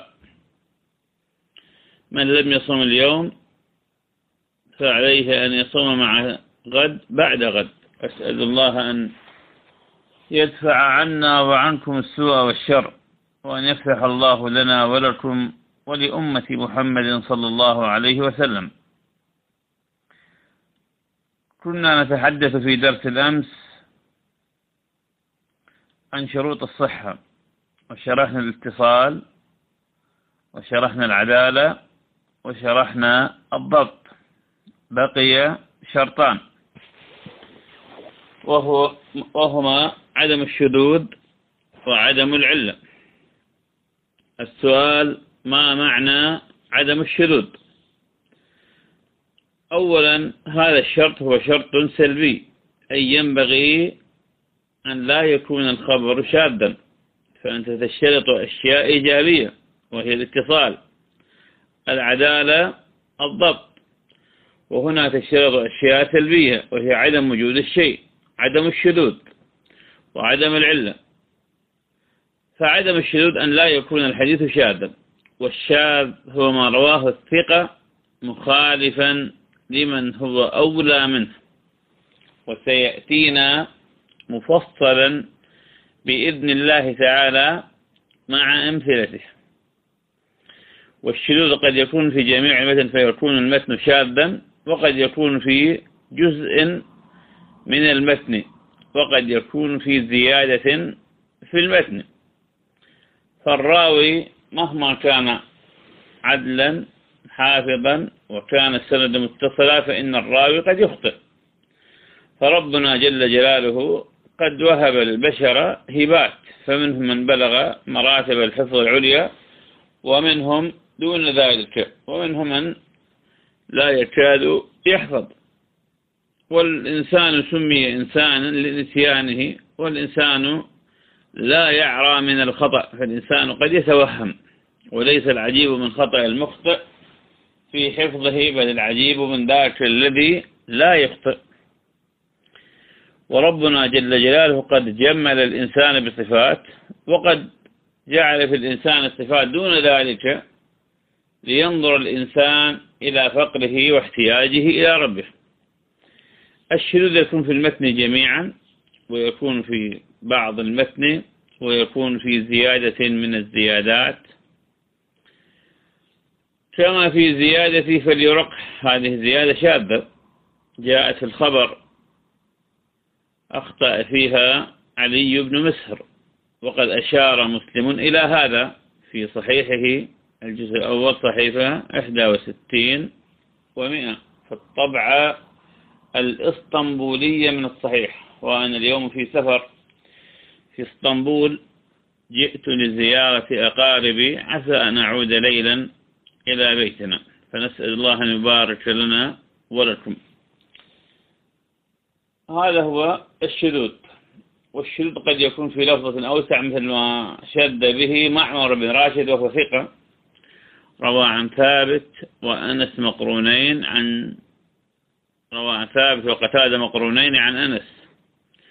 أن النبي صلى الله عليه وسلم التمس وضوءا فلم يوجد فأتي بثور فيه ماء فوضع يده فجعل الماء يفور من بين أصابعه وقال توضأوا بسم الله أي توضأوا قائلين بسم الله. فزيادة بسم الله زيادة شاذة شد فيها معمر. وخالف الرواة الذين هم أقوى منه في ثابت وخالف الرواة الذين هم أقوى منه في قتادة فلم يذكروا بسم الله. هذا هو الشذوذ. الشرط الخامس عدم العلة. السؤال ما معنى عدم العلة؟ الجواب أن لا يكون الحديث معلولا. والعلة هي الأمر الخفي الذي يطلع عليه بعد النظر والتفتيش مع أن الظاهر من الحديث السلامة. السؤال ماذا نستفيد من شروط الصحيح الخمسة؟ الاتصال العدالة الضبط عدم الشذوذ عدم العلة نستفيد لأول وهلة أن الشذوذ والعلة قد يطرآن على حديث من هو ضابط بل من هو من هو تام الضبط لنعلم أن مسألة الضبط مسألة نسبية وأن الراوي قد يصيبه بعض الخطأ. ما معنى العلة؟ العلة هي الخلل الذي يكون في الحديث يخطئ الراوي في رفع موقوف أصل الخبر يكون موقوف فيأتي أحد الرواة يرويه عن الصحابي فيرفعه إلى النبي خطأ وسهوا منهم. أو وصل مرسل يكون الخبر الأصل فيه أنه مرسل. فيأتي أحد الرواة فيسنده إلى النبي صلى الله عليه وسلم أو يخلط بين حديث وحديث. يخلط بين حديث وحديث. هذه هي من أنواع العلة وباب العلل باب واسع. وسيأتينا هذا النوع مفصلا بإذن الله تعالى. هل من مثال على عدم على الحديث المعلول المعلولات كثيرة. ومن أراد أن يرجع إلى جامع الترمذي الحديث رقم 248 هذا مثال لعدم العلة وهي رواية سفيان الثوري. ومثال المعلول ذكر عقب الخبر مثال للمعلول وهو قد حصلت فيه علة في إسناده وفي متنه. من الراوي الذي حصلت له العلة؟ شعبة بن الحجاج وهو أمير المؤمنين في الحج. إذا شروط الصحة الاتصال العدالة الضبط عدم الشذوذ عدم العلة. هل من شرط سادس للصحة؟ بعض العلماء يجعلها ستة شروط. بدل هذه الخمسة والشرط السادس يضعه وجود المتابع. إن احتيج إليه. أو وجود العاضد إن احتيج إليه. بعضهم يجعل هذا شرطا. فهذا ممكن أن يكون شرط لأنه قيده إن احتيج إليه. أما إن, احتاج إن لم يحتج إليه فيكفي الاتصال العدالة الضبط عدم الشذوذ عدم العلة. أيهما أصعب الحكم بالصحة أم الحكم بالعلة؟ الجواب اتفق العلماء على أن الحكم على خبر ما بالعلة من أصعب ما يكون لأنه يقتضي جمع الطرق والنظر فيها والموازنة. أما عدم العلة فهذا يقتضي أن الإنسان قد بحث في العلل ونظر فيها فلم يجد العلة فأضاف لها شيء أعلى وهو الحكم بعدم وجود العلة. إذن الحكم بالتصحيح صعب وعسير جدا ولكنه ليس مستحيلا. لكن نحن نبين أن التصحيح والتضعيف أمر ديني تترتب عليه تبعات يوم القيامة ينبغي على الإنسان أن يحذر من إطلاق لفظ صحيح على ما هو ليس صحيح وعلى الإنسان أن يحذر من إطلاق لفظ ضعيف على ما هو صحيح بل ينبغي على الإنسان أن يتوقع غاية التوقي وأن يراقب غاية الترقب. إذا هذه هي شروط الحديث الصحيح. وقد ألمح الحافظ ابن كثير حينما عرف الحديث الصحيح قال وهذا هو الحديث الذي يحكم له بالصحة بلا خلاف بين أهل الحديث أو عند أهل هكذا العبارة. يعني ربما لا أحفظها كما هي. إذن هذه الشروط هي الاتصال العدالة الضبط عدم الشذوذ عدم العلة مع معرفة محترزاتها مهمة جدا لطالب العلم. وفي الختام أسأل الله أن ييسر لنا ولكم. والسلام عليكم ورحمة الله. بسم الله الرحمن الرحيم. الحمد لله رب العالمين.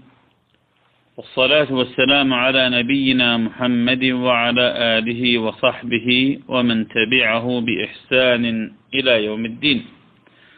أما بعد فهذا هو الدرس الحادي عشر. واليوم هو الحادي عشر من شهر الله الحرام لعام تسع وثلاثين وأربعمائة وألف. أسأل الله أن يرزقنا التوبة في هذه الأيام وأن يجعل عملنا صالحا. السؤال من هو أول من صنف في الصحيح المجرد؟ الجواب أول من صنف في الصحيح المجرد هو الإمام أبو عبد الله محمد بن إسماعيل ابن إبراهيم ابن المغيرة. البخاري المولود عام تسع عام أربع وتسعين ومئة والمتوفى عام ست وخمسين ومئتين. وقد طلب العلم صغيرا. طلب العلم وله عشر سنوات وفتح على شيوخه وله من العمر أحد عشر عاما وكان من أوعية العلم. وكتابه أصح كتاب بعد كتاب الله تعالى وهو الجامع الصحيح المسند المختصر من أمور رسول الله صلى الله عليه وسلم وسننه وأيامه. ويستفاد من قوله الجامع أنه يجمع الأحكام والفضائل والأخبار عن الأمور الماضية والآتية والآداب والرقائق والتفسير. ويستفاد من قوله الصحيح أنه احترز عن إدخال الضعيف في كتابه. والبخاري مقولته معروفة حينما قال ما أدخلت في كتابي الجامع إلا ما صح. وتركت من الصحاح لحال الطول. ويستفاد من قوله المسند أن مقصوده الأصلي تخريج الأحاديث المتصل إسنادها بالصحابة إلى رسول الله صلى الله عليه وسلم من قول أو فعل أو تقرير أو صفة. وأن ما وقع في الكتاب من غير ذلك فإنما وقع تبعا وعرضا لا أصلا ومقصودا. وذكر للاستشهاد والاستئناس لأجل أن يكون الكتاب جامعا لمعاني الإسلام. إذا الإمام البخاري علينا وعليه رحمة الله هو أول من ألف كتابا جرده من غير الصحيح وخصه بالأحاديث الصحيحة. إذا هذا هو كتاب الإمام البخاري. السؤال ما اسم صحيح البخاري؟ اسمه الجامع المسند الصحيح. المختصر من أمور رسول الله صلى الله عليه وسلم وسننه وأيامه. السؤال ما معنى اسم كتاب البخاري الصحيح؟ اذكر اسم الكتاب كاملا واشرح معانيه الجواب اسم الكتاب الجامع المسند الصحيح المختصر من أمور رسول الله صلى الله عليه وسلم وسننه وأيامه. ومقصود البخاري علينا وعليه رحمة الله في اسم الكتاب الجامع أنه يجمع جميع أبواب العلم أي أنه يجمع الأحكام والفضائل والأخبار عن الأمور الماضية والأمور الآتية ويجمع الآداب ويجمع الرقائق ويجمع التفسير ويجمع أمور العقيدة. وبقوله المسند استفاد منه أن مقصوده الأصلي تخريج الأحاديث المتصل إسنادها إلى رسول الله صلى الله عليه وسلم من قول أو فعل أو تقرير أو صفة. ويستفاد من هذا أن ما وقع في الكتاب من غير ذلك فإنما وقع تبعا وعرضا لا أصلا ومقصودا. ويستفاد من قوله الصحيح الاحتراز عن إدخال الضعيف في كتابه ويستفاد من قوله المختصر أنه جعله مختصرا لا مبسوطا. إذا هكذا أراد الإمام البخاري علينا وعليه رحمة الله تعالى. وقد بدأ كتابه الصحيح ببدء الوحي وقد ضمن كتابه سبعا وتسعين كتابا. وحينما ساق بسم الله الرحمن الرحيم كيف كان بدء الوحي إلى رسول الله صلى الله عليه وسلم؟ وقول الله جل ذكره إنا أوحينا إليك كما أوحينا إلى نوح والنبيين من بعده ذكر هذه الأبواب في هذا الكتاب يعني كتب هذا الكتاب سبع وتسعون كتابا. وعموم الكتب تندرج تحتها ثمانية كتب رئيسة في هذه الكتب الثمانية التي ينتظمها الجامع. فحينما نرجع إلى أولا العقائد فيه ثلاثة كتب. وبلغت أبوابها مئة وستة عشر بابا تضمن إحدى والسبعين ومئتي حديث. ثانيا شمل كتابه الأحكام واشتمل على واحد وسبعين كتاب. بلغت أبوابه أربعمائة وسبعة وسبعين بابا تضمن اثنين وستين وأربعة آلاف حديث. ثالثا الآداب واشتمل على ثمانية كتب بلغت أبوابها أربعمائة وأربعة وسبعين بابا تضمن ستا وعشرين وثمانمائة حديثا. رابعا الرقائق وهي الزهد. واشتمل على كتابين بلغت أبوابها 122 بابا تضمنت تسعين ومئتي حديث. خامسا التاريخ والسير. واشتمل على أربعة كتب بلغت أبوابها 166 بابا تضمنت 31 وثمانمائة حديث.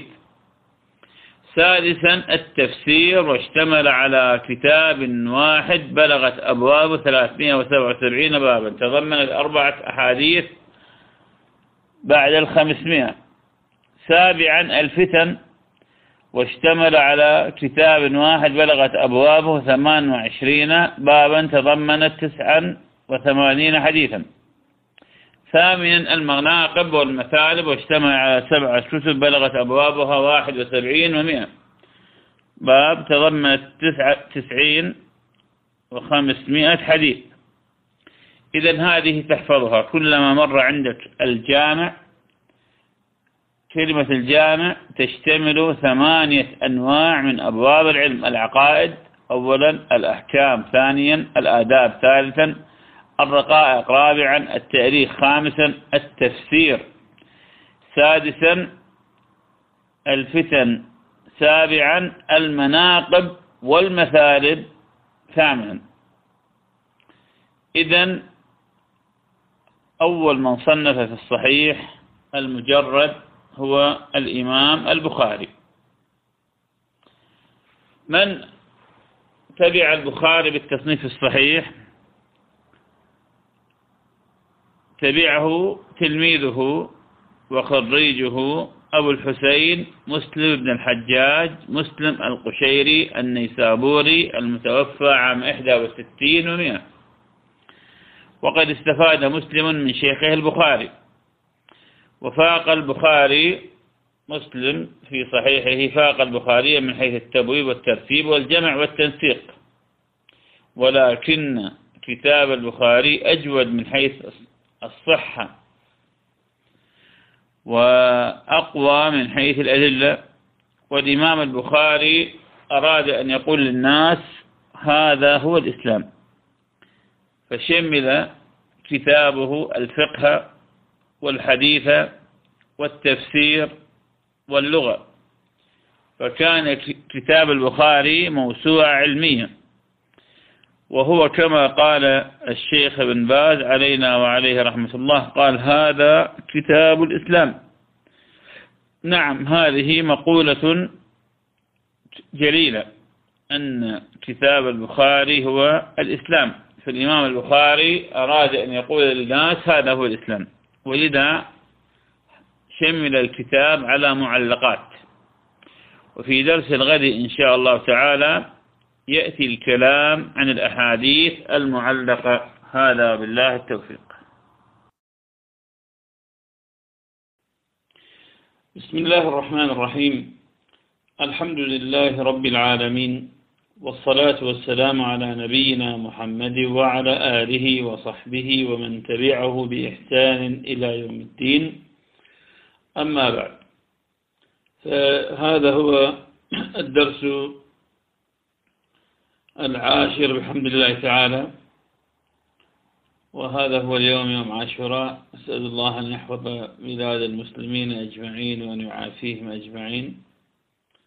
وأشكر الأخوة على متابعتهم رغم أني كنت في سفري إلى مدينة إسطنبول لزيارة الأقارب والحمد لله كانت زيارة مباركة وقد عدنا في منتصف هذه الليلة. السؤال ما المحترزات التي نحترزها في اشتراط شروط الصحة. حينما اشترطت الاتصال ففي هذا احتراز عن الحديث المنقطع والمعلق والمرسل والمرسل الخفي وكذلك المعضل. وحينما اشترطنا العدالة في هذا احتراز عن أحاديث الكذابين والمتهمين بالكذب ومن تلبس ببدعة وكانت بدعته كبيرة أو كان داعية لها أو روى ما يشير بدعته. وحينما اشترطنا الضبط في ذلك احتراز عن حديث المغفل وكثير الخطأ وسيء الحفظ. وكذلك في هذا احتراز من الذي يقبل التلقين. وهذه الشروط هي التي الثلاثة الأولى الاتصال العدالة الضبط تتعلق بالإسناد. وحينما اشترطنا عدم الشذوذ وهو شرط سلبي في هذا الاعتراض عن الأحاديث الشاذة التي يشد بها الثقات. وحينما اشترطنا عدم العلة في هذا احتراز عن الحديث المعل وهناك أمثلة ظاهرة جدا فيما يتعلق بالشذوذ مثال الشذوذ ما رواه عبد الواحد بن زياد قال حدثنا الأعمش عن أبي صالح عن أبي هريرة قال قال رسول الله صلى الله عليه وسلم إذا صلى أحدكم ركعتي الفجر فليضطجع على يمينه. هذا الحديث شذ به عبد الواحد بن زياد.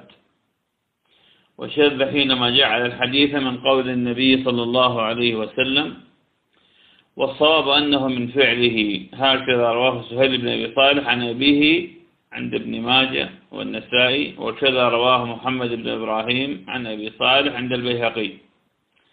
وقد صرح جمع من الأئمة بشذوذ رواية عبد الواحد بن زياد منهم البيهقي في السنن الكبرى فقال عن رواية الفعل وهذا أولى أن يكون محفوظا لموافقته سائر الروايات عن عائشة وابن عباس.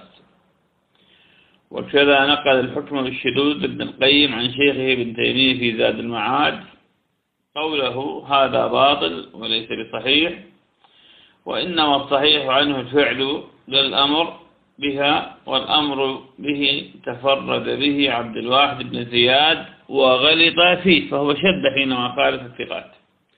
طبعا بنحو قول شيخ الإسلام الذي نقله ابن القيم قال الذهبي في الميزان. طبعا هذا الشذوذ هو شذوذ في جميع المتن وهناك شذوذ في بعض المتن كما في زيادة معمر بن راشد عن ثابت وقتادة عن أنس توضأوا بسم الله في زيادة بسم الله في حديث توضأوا لما النبي صلى الله عليه وسلم التمس وضوءا فلم يوجد فأتي بتور فيه ماء أما الحديث المعلول اشترطنا العلة لا يكون الحديث معلولا. مثاله ما رواه شعبة عن سنة بن كهيل عن حجر أبي العنبس عن علقة بن وائل عن أبيه أن النبي صلى الله عليه وسلم قرأ غير المغضوب عليهم ولا الضالين فقال آمين وخفض بها صوته. فهذا الحديث فيه ثلاث علل. نص عليها البخاري فيما نقله الترمذي عنه في الجامع عقب 248 حينما قال سمعت محمدا يعني البخاري يقول حديث سفيان أصح من حديث شعبة في مواضع من هذا الحديث. يعني شعبة أخطأ في مواضع. فقال عن حجر أبي العنبس وإنما هو حجر بن عنبس هذا الخطأ الأول. ويكنى بالسكن وزاد فيه عن علقمة بن وائل وليس فيه عن علقمة وإنما هو حجر بن عنبس عن مائل. وقال وخفض بها صوته وإنما هو ومد بها صوته. ورواية سفيان هي الرواية الصحيحة حينما قال سفيان عن سنب بن كهيل عن حجر بن عنبس عن وائل بن حجر قال سمعت النبي صلى الله عليه وسلم قرأ غير المغضوب عليهم ولا الضالين. فقال آمين ومد بها صوته. ومما يرجح رواية سفيان أنه قد تبع على ذلك تابعه العلاء بن صالح الأسدي ومحمد بن سلمة. ولذا قال الترمذي عن هذا الحديث سألت أبا زرع عن هذا الحديث فقال حديث سفيان في هذا أصح. إذا هذه هي شروط الحديث الصحيح وهذه هي المفترضات. السؤال إلى كم قسم ينقسم الحديث الصحيح؟ ينقسم الحديث الصحيح إلى قسمين صحيح لذاته وصحيح لغيره. فالصحيح لذاته هو ما تقدم الكلام عليه ما اتصل إسناده برواية عدل تم ضبطه عن مثله إلى منتهاه ولا يكون شاذا ولا معلى. طبعا قيل له لذاته أي لذات الأمر لأن صحته ناشئة من نفسه دون إضافة شيء. دون إضافة شيء. أما الحديث الصحيح لغيره فهو الحديث الحسن الذي ارتقى بمتابع بمتابع أو شاهد. أصله حديث حسن. ثم توبع هذا الراوي الحسن الذي خف ضبطه فارتقى حديثه من الحسن إلى الصحة. السؤال ما هي أصح الأسانيد؟ وهل يقال أصح الأسانيد؟ الجواب بعض العلماء تكلم في هذا وأطلق الكلام وبعضهم خصص هذا بالبلد أو الصحابي والأولى تخصيص هذا بالبلد أو الصحابي فقيل أصحها الأعمش عن إبراهيم النخعي. عن علقمة بن وائل عن عبد الله بن مسعود وقيل أصحها الزهري عن سالم عن أبيه.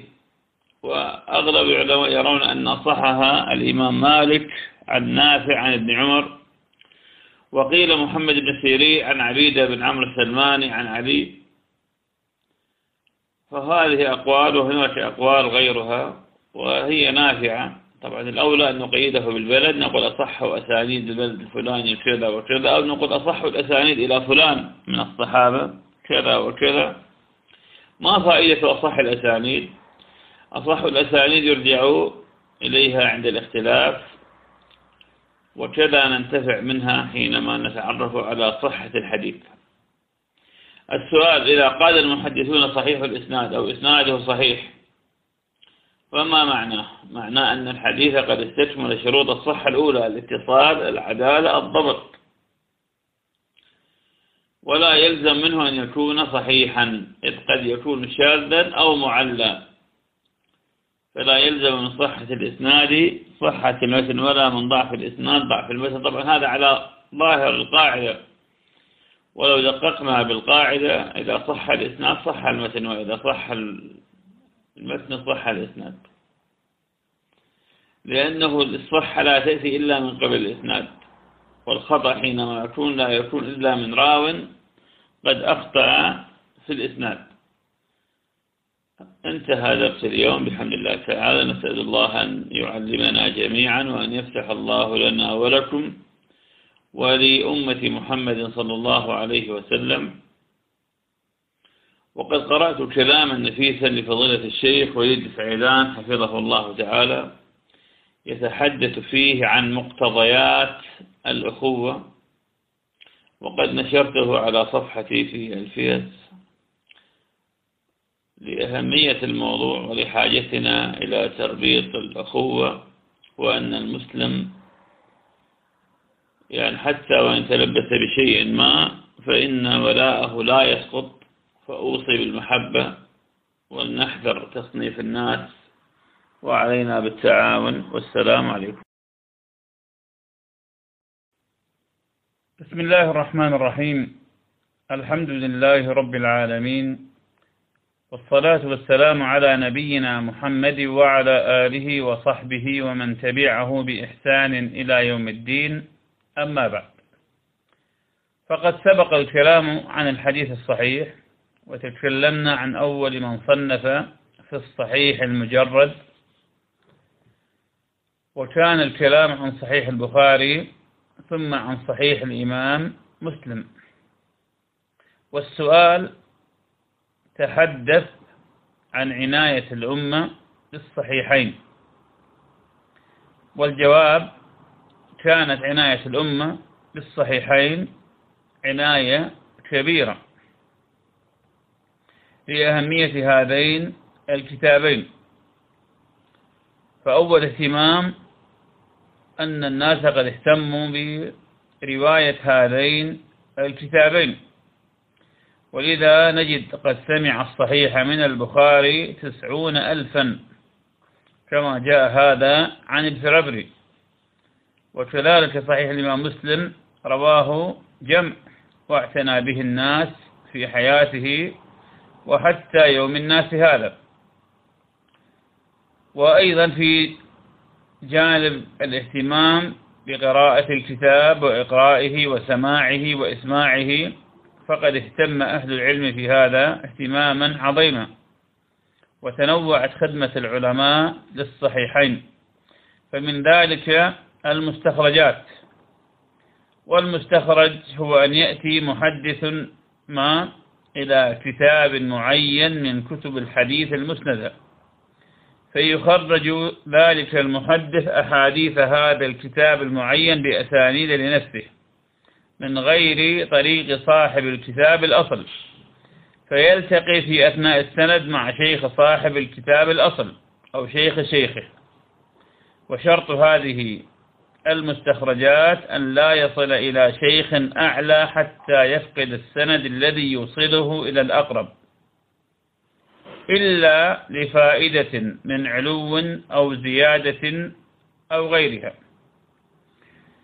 السؤال إذا لم يجد صاحب المستخرج الحديث من طريقه فماذا يصنع؟ لأصحاب المستخرجات في هذه الحالة عدة مذاهب فبعضهم يرى أنه يخرجه بأحد بسند صاحب الكتاب المستخرج عليه. وبعضهم يعلقه وبعضهم يهمله. والمستخرجات عديدة فمن المستخرجات على صحيح البخاري مستخرج أبي بكر الإسماعيلي ومستخرج أحمد الغطريفي ومستخرج أبي بكر بن مردويه ومستخرج أبي محمد عبد الصمد بن محمد بن عبد الله بن حيويه ومستخرج أبي نعيم أحمد بن عبد الله الأصبهاني وجامع الصحيحين لأبي نعيم الحداد وغيرها. فالمستخرجات كثيرة والمستخرجات لها فوائد عديدة. المستخرجات لها فوائد عديدة ومحقق كتاب تحفة الأحوذي مقدمة تحفة الأحوذي الأحوذي قد ذكر سبعة عشر فائدة. الكتاب ليس بين يدي الآن لكن أذكر أنني قد قرأت هذا حينما كنت في دار الحديث. أعاد الله أنجازها المستخرجات لها فوائد. من فوائدها بيان عن عنة المدلسين. إذا روى بالسماع فيؤتى بالسماع بيان الرواية عن المختلطين فقد يروى عنه بمن سمع منه بعد الاختلاط فنبحث في المستخرجات نجد الرواية عنه قبل الاختلاط. بيان المتن المحال إليه فوائد عديدة تجدها في المستخرجات حتى قال الحافظ ابن حجر كل علة أعلت في الصحيحين جاءت رواية المستخرج سالبة منها. ومن مظاهر الاعتناء بالصحيحين الشروح. فالشروح على الصحيحين كثيرة جدا. فمن الشروح على صحيح البخاري أعلام الحديث لأبي سليمان حمد بن محمد بن إبراهيم الخطابي وشرح بن بطال المتوفى عام 49 و400 وأيضا كتاب الكواكب الدراري في شرح صحيح البخاري لمحمد بن يوسف الكرماني. والتنقيح لألفاظ الجامع الصحيح للزركشي وفتح الباري لابن رجب الحنبلي وهو نفيس جدا ويا ليته كمل. التوضيح لشرح الجامع الصحيح لسراج الدين ابن الملقن. طبعا هذا الكتاب من الكتب التي أتحسر عليها.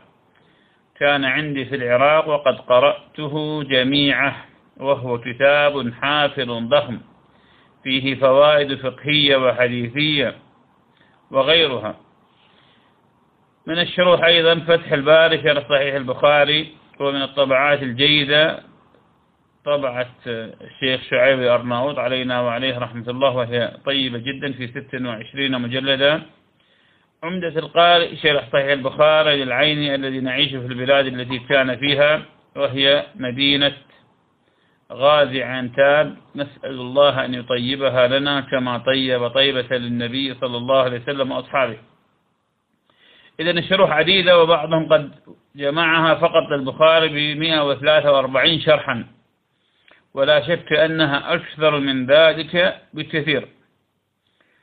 أيضا من آه، الاعتناء يعني تتبع بعض أحاديث الصحيحين كما تتبعها الدار قطني في كتاب سماه التتبع. من العناية بالصحيحين تراجم الرجال.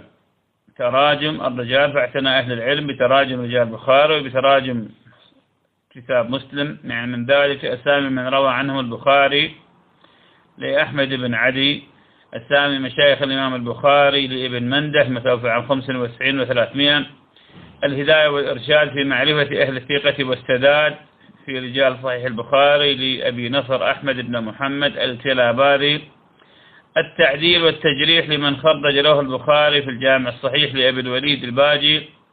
المعلم بشيوخ البخاري ومسلم لابن خلفون متوفى عام 36 و600 من العنايات أيضا وصل المعلقات. فأهل العلم في كتب الشروح اعتنوا بوصل المعلقات. وأحسن من وصلها ابن الملقن في كتابه النفيس التنقيح حتى إن الحافظ بن حجر انتفع منها وأفردها في مصنف وزاد عليها سماه تغليق التعليق وقد طبع في خمس مجلدات. المختصرات المختصرات على الصحيحين كثيرة.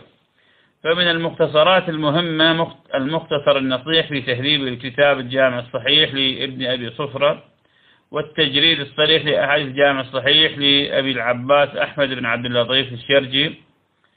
من العناية الجمع بين الصحيحين فمن الجمع بين الصحيحين كتاب الحميدي. محمد بن فتوح الحميد متوفى عام 88 و400 والجمع بين الصحيحين لعبد الحق الإشبيل متوفى عام 82 و500 والجمع بين الصحيحين لأبي حفص عمر بن بدر الموصلي.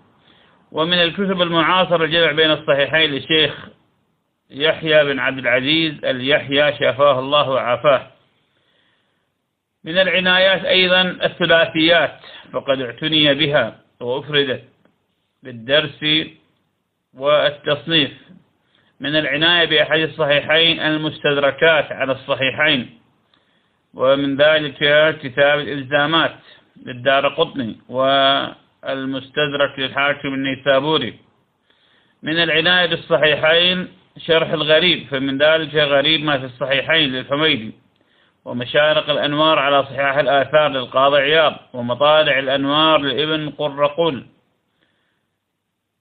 أيضا العناية بالصحيحين العناية بتراجم البخاري وتراجم الإمام مسلم وهي كثيرة جدا. إذا الأمة قد اعتنت بالصحيحين عناية فائقة لتقدم هذين الكتابين ولأهميتهما ولحاجة طالب العلم إليهما. ولذلك نقول لطالب العلم عليك بإدمان الطلب وإدمان النظر في الصحيحين لأن الصحيحين أول ما ينبغي أن يعتني بهما طالب العلم في الحديث بعد أن يعتني بكتاب الله تعالى حفظا وتدبرا وفهما. وهكذا يهتم الإنسان ويكون له ورد في الصحيحين واهتماما بالغ واهتماما بالشرح واهتماما بالفهم. هذا وبالله التوفيق. وصلى الله على نبينا محمد وعلى آله وصحبه ومن تبعه بإحسان. بسم الله الرحمن الرحيم. الحمد لله رب العالمين.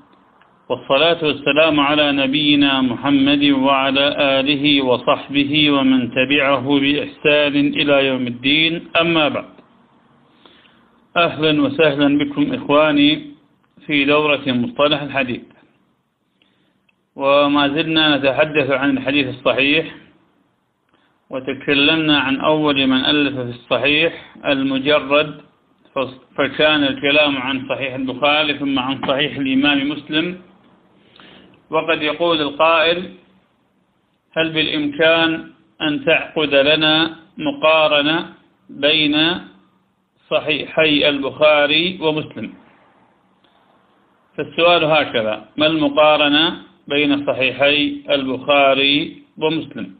الجواب إن من الأمور المتفق عليها بين أهل العلم تفضيل الصحيحين على سائر الكتب المصنفة في الحديث. من حيث الصحة وكذلك من حيث الأهمية.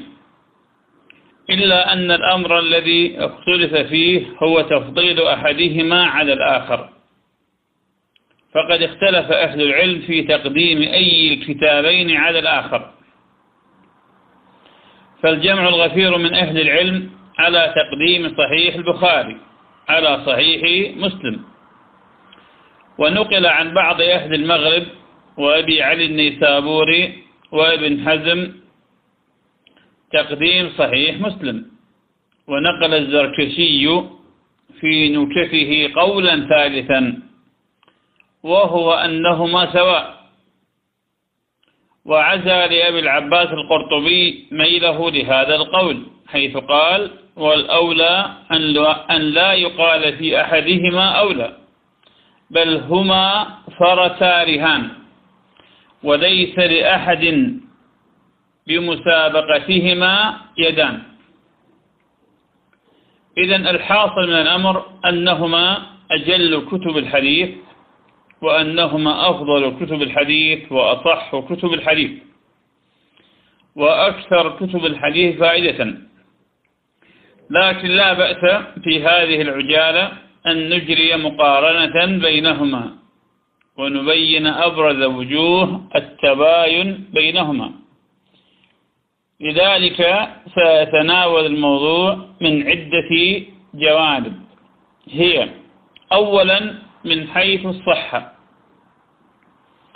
لعل من أهم الفقرات التي تذكر عند المقارنة بين الصحيحين هي أي الكتابين أصح حديثا من الآخر. وبيان ذلك يستلزم عدة أمور. تمثل مدار صحة الحديث. إذ تتوقف صحة الحديث عليها. وبالتالي يظهر جليا الفرق بين الكتابين. وهي أولا منزلة الرواة. إذ إن الناظر في الرجال الذين انتقدوا على صاحبي الصحيحين لإخراجهما أحاديثهم يجد أن عدة الرواة الذين انتقدوا على البخاري ممن فرد البخاري بتخريج أحاديثهم عن مسلم أقل منهم بالنسبة لمن انفرد مسلم بالتخريج لهم وانتقدوا على مسلم. حيث بلغ عدد من انتقد على البخاري ثمانون رجلا فقط. من عدة أربعمائة وخمسة وثلاثين راويا انفرد بالإخراج لهم البخاري دون مسلم. في حين بلغ عددهم في صحيح مسلم 160 رجلا من 620 راويا انفرد بالإخراج لهم عن البخاري. فهذا من جهة يبين وجه المقارنة. ومن جهة أخرى فإن الرواة الذين انتقلوا على البخاري لن يكونوا من الذين أكثر إخراج أحاديثهم بخلاف رواة مسلم. فإنه أكثر من الإخراج لهم. ومن جهة أخرى أن من تكلم فيه من رجال صحيح البخاري الذين انفرد بهم عن مسلم كانوا من شيوخه الذين عرف حالهم وسبر مروياتهم وميز بين صحيح حديثهم من من سقيمه بخلاف مسلم حيث إن جل من تكلم فيهم كان من الرواة الذين ليسوا من شيوخه. ومن جهة أخرى أن من أخرج لهم البخاري ممن انتقدوا عليه إنما أخرج لهم في المتابعات والشواهد في الأعم الأغلب. بخلاف مسلم فإنه أخرج لهم في الأصول والاحتجاج. فبهذا يظهر جليا أن حال الإمام البخاري من ناحية الرواة وكذلك الشرط أقوى وأشد من شرط مسلم.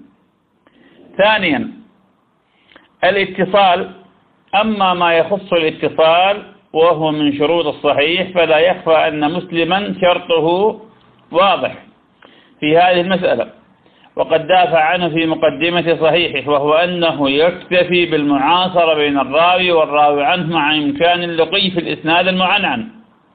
وكذا المؤنن وكذا ما يشبههما حينما يؤتى بصيغة ليس فيها التصريح بالسمع وصنيع مسلم بخلاف الإمام البخاري الذي يشترط ثبوت اجتماع الراوي بمن روى عنه وسماعه منه ولو لمرة واحدة. ولا يكتفي البخاري بالمعاصرة. وهذا واضح في أرجحيته وأفضلية شرط البخاري على شرط مسلم. وبالتالي نقاء أسانيده. نقاء أسانيد صحيح البخاري وتقدم هذه الأسانيد على أسانيد صحيح مسلم.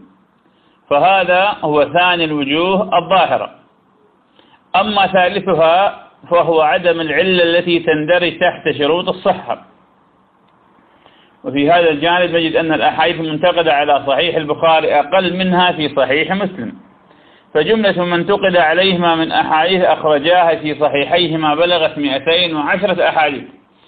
اختص البخاري منها بأقل من ثمانين حديثا وباقيها مما انتقد على صحيح مسلم. ولا شك أن فرق الأحاديث المنتقدة على الكتابين تتضمن أفضلية ضمنية لأقلهما عددا من الأحاديث المنتقدة. ثانيا من حيث السياق والترتيب. وفيه عدة أمور منها أن البخاري علينا وعليه رحمة الله يرى تقطيع الحديث على الأبواب. إذا احتاج إلى ذلك. على عكس الإمام مسلم فإنه يسوق الأحاديث في الموضع الذي يكون فيه أشد الحاجة له وأقرب التصاقه به. ولذا قال الحافظ بن حجر ومسلم لم يعتمد ذلك بل يسوق أحاديث الباب كلها سردا عاطفا بعضها على بعض في موضع واحد. ولو كان المتن مشتملا على عدة أحكام فإنه يذكر في أبس المواضع وأكثرها دخلا فيه ويسوق المتون تامة محررة.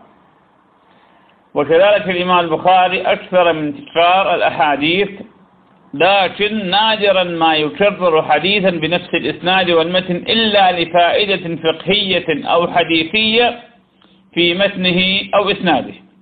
علما أني قد جمعت أكثر من عشرين حديثا ساقها بالمتن والإسناد. ومن هذه الفوائد أن فيها كثرة طرق الحديث وقوة مخرجه كذلك تبين الروايات التامة والمختصرة وأحيانا تختلف عبارات الرواة في ذكر ألفاظ الحديث فربما زاد أحد الرواة كلمة فيحتج بها إذا وافقت شرطه أو أن يروى الحديث موصولا ومرسلا فيصح عنده الموصول فيردفه بالمرسل ليبين للقارئ أن علة الإرسال هنا في هذا الحديث خاصة لا تضر. وكذلك الحال مع الوقف والرفع فقد يسوق الحديث مرفوعا ثم يردفه بالموقوف شار لأنه لم يضره في هذا. أو أن يورد الحديث في موضع بالعنعنة ثم يسوق له إسنادا له آخر فيه التصريح بالسماع. وغير ذلك وقد صرح الإمام البخاري نفسه بمنهجه في هذا. حيث قال يزاد في هذا الباب حديث مالك عن ابن شهاب ولكني لا أريد أن أدخل فيه معادا البخاري نص على هذا في صحيحه وبين أمره. أما الإمام مسلم فهو يسوقها في موطن واحد. ونكتفي بهذا القدر وموعدنا غدا إن شاء الله تعالى في الإكمال. والسلام عليكم.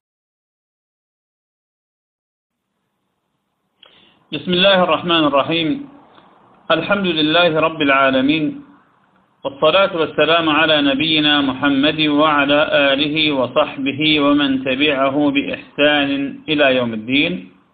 ما زلنا في المقارنة بين الصحيحين وأن الإمام مسلم في صحيحه يسوق الحديث في موطن واحد ويجمع الطرق. أما البخاري فيفرقه, فيفرقه ليأتي بفوائد حديثية وفوائد فقهية.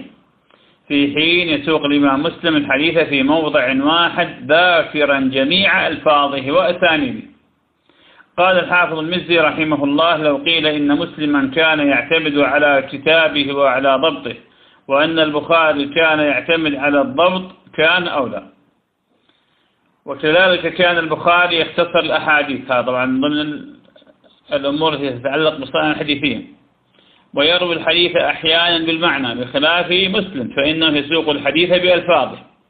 لأن مسلما كتب الصحيح في بلده وبحضرة كتبه. أما البخاري فقد نص على أنه ربما سمع الحديث بالشام فكتبه بمصر أو سمعه بالبصرة فكتبه بخراسان. هذا من جانب. وأهم من ذلك أن البخاري رحمه الله كان مقصده استنباط الفقه من الأحاديث وذلك لحاجته لذكر الحديث في أكثر من موضع حسب الباب المترجم له. كما فعل في حديث بريرة مثلا فقد أورده في أكثر من عشرين موضعا. لماذا؟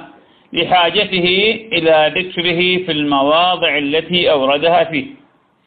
ولذا قال الحافظ ابن حجر إن البخاري استنبط فقه كتابه من أحاديثه فاحتاج أن يقطع المتن الواحد إذا اشتمل على عدة أحكام ليورد كل قطعة منه في الباب الذي يستدل به على ذلك الحكم الذي استنبط منه. لأنه لو ساقه في المواضع كلها برمته لطال الكتاب. هكذا بين الحافظ بن حجر صنيع البخاري. وهذه الأمور التي ذكرتها جميع ما تقدم منقبة ومزية رفعت من شأنه على سائر نظائره من الكتب المصنفة. فجعلت حاجة الفقيه إليه أشد من حاجة صاحب الحديث. لماذا؟ لمن ماز به؟ من دقة عبارته وحسن اختياره لتراجم الأبواب. وكذا المعتني بأمور العقيدة يجده محشودا بالأدلة القرآنية والنبوية والنقولات عن السلف. أما المفسر فلا غنى للمفسر عنه. ولو سردنا جميع مزاياه وشموله وفضائله لطال بنا المقام. وكأني بالبخاري رحمه الله ورحم الله جميع المسلمين لسان حاله يقول هذا الدين فخذوه غضا طريا بأدلته بأدق عبارة وأحسن أسلوب. ثالثا فيما يتعلق بالمقارنة ويظهر من خلال المقارنة الترجيح ثالثا من حيث العدد. اختلف في عدة ما في الصحيحين الأحاديث اختلافا ليس باليسير. نتيجة لأسباب ربما نسوقها. ابن الصلاح علينا وعليه رحمة الله قال كتاب البخاري ذكر أنه أربعة آلاف حديث بإسقاط المكررات وهو بالمكررة سبعة آلاف ومئتين وخمسة وسبعون حديثا. هكذا قال ابن الصلاح. وذكر أن عدة ما في صحيح مسلم أربعة آلاف من حديث من حيث الأصول دون المكررات. هكذا قال أما أفضل من سبر أحاديث صحيح البخاري وميز مرفوعها من موقوفها ومسندها من معلقها فهو الحافظ ابن حجر. إذ كان له قول آخر حيث قال جميع أحاديثه بالمكرر سوى المعلقات والمتابعات على ما حررته وأتقنته سبعة آلاف وثلاثمائة وسبعة وتسعون حديثا. وقال أيضا جملة ما في كتابنا التعاليق 1341 حديثا. فجميع ما في الكتاب على هذا بالمجرد 9082 حديثا. وهذه العدة خارج عن الموقوفات على الصحابة والمقطوعات عن التابعين فمن بعدهم. وقال أيضا جميع ما في صحيح البخاري من المتون الموصولة بلا تكرير على التحرير ألفا حديث وستمائة حديث وحديثان. ومن المتون المعلقة المرفوعة التي لم يوصلها في موضع آخر من الجامع المذكور 159 حديثا. فجميع ذلك ألفا حديث وسبعمائة وأحد وستون حديثا. أما عن صحيح مسلم فنقل عن أحمد بن سلم أن عدته بالمكرر اثنى عشر ألف حديث. وهنا قد خدمت هذه الكتب وجاءت الطبعات المرقمة. فأقول الذي بين أيدينا من صحيح البخاري على ترقيم الشيخ محمد فؤاد عبد الباقي سبعة آلاف وخمسمائة وثلاثة وستين حديثا بالمكرر. أما عن صحيح مسلم فالذي بين أيدينا من ترقيم الشيخ محمد أيضا ثلاثة آلاف وثلاثة وثلاثين حديثا من غير المكرر. وهو مخالف لما تقدم نقله عن بعض العلماء كما نقل ابن الصلاح أنه أربعة آلاف حديث من غير المكرر. وهو بالمكرر من غير ما حول إسناده مسلم بلغ قرابة عدة أحاديث البخاري. أما عند حساب الطرق جميعها مع ما حول إسناده فربما بلغ عددا أكبر من هذه بسبب التحويل. أما عن سبب هذا الاختلاف في العدد فيقول حافظ بن حجر وبين هذا العدد الذي حررته هو العدد الذي ذكره ابن الصلاح وغيره تفاوت كثير. هكذا قال. وما عرفت من أين أتى الوهم في ذلك. ثم تأولته على أنه يحتمل أن يكون العاد الأول الذي قلدوه في ذلك كان إذا رأى الحديث مطولا في موضع ومقتصرا في موضع آخر يظن أن المختصر غير المطول. إما لبعد العهد به أو لقلة المعرفة بالصناعة. ففي الكتاب من هذا النمط شيء كثير. وحينئذ يتبين السبب في تفاوت ما بين العددين والله الموفق. أما الأمر الرابع فيما يتعلق بالمقارنة رابعا من حيث منزلة المؤلفين البخاري ومسلم.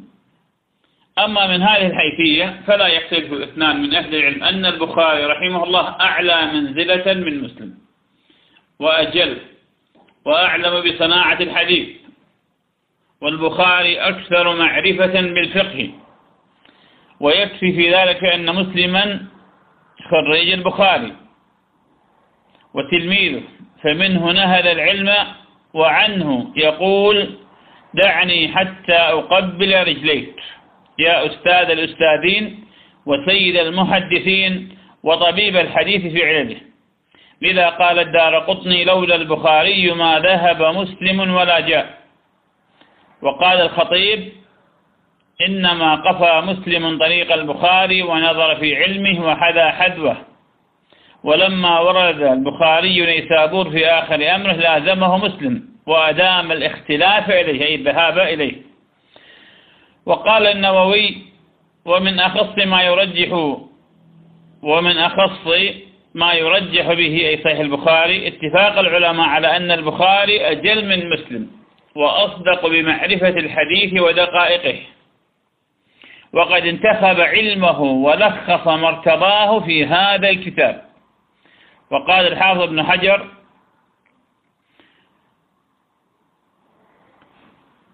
نقل كلام الأئمة في تفضيل كتاب البخاري يكثر ويكفي من ذلك اتفاقهم على أنه كان أعلم بالفن من مسلم وأن مسلما كان يتعلم منه. ويشهد له بالتقدم والتفرد بمعرفته بمعرفته في ذلك في عصره. إذا هذه بعض الأوجه وستأتينا بإذن الله تعالى في الأيام اللاحقة بعض الترجيحات حتى يكون طالب الحديث على بصيرة في هذين المصنفين النفيسين اللذين لا يستغني طالب العلم عنهما أبدا. هذا وبالله التوفيق. والسلام عليكم ورحمة الله.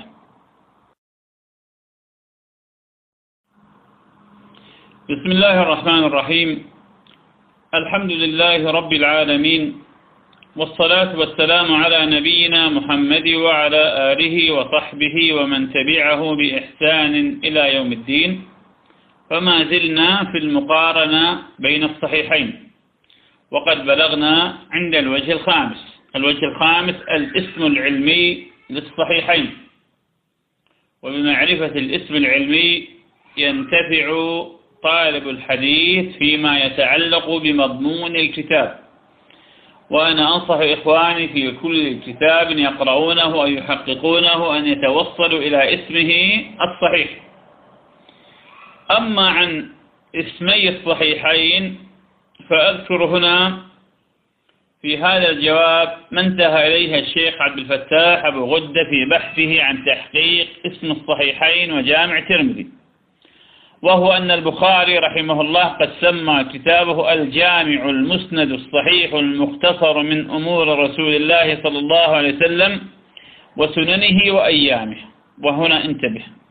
وسننه وأيامه. فهذا الكتاب ينقل لك الحقبة الزمنية التي عاشها النبي صلى الله عليه وسلم من بعثته وحتى وفاته. وهذا يدلك على أهمية التاريخ ومكانته.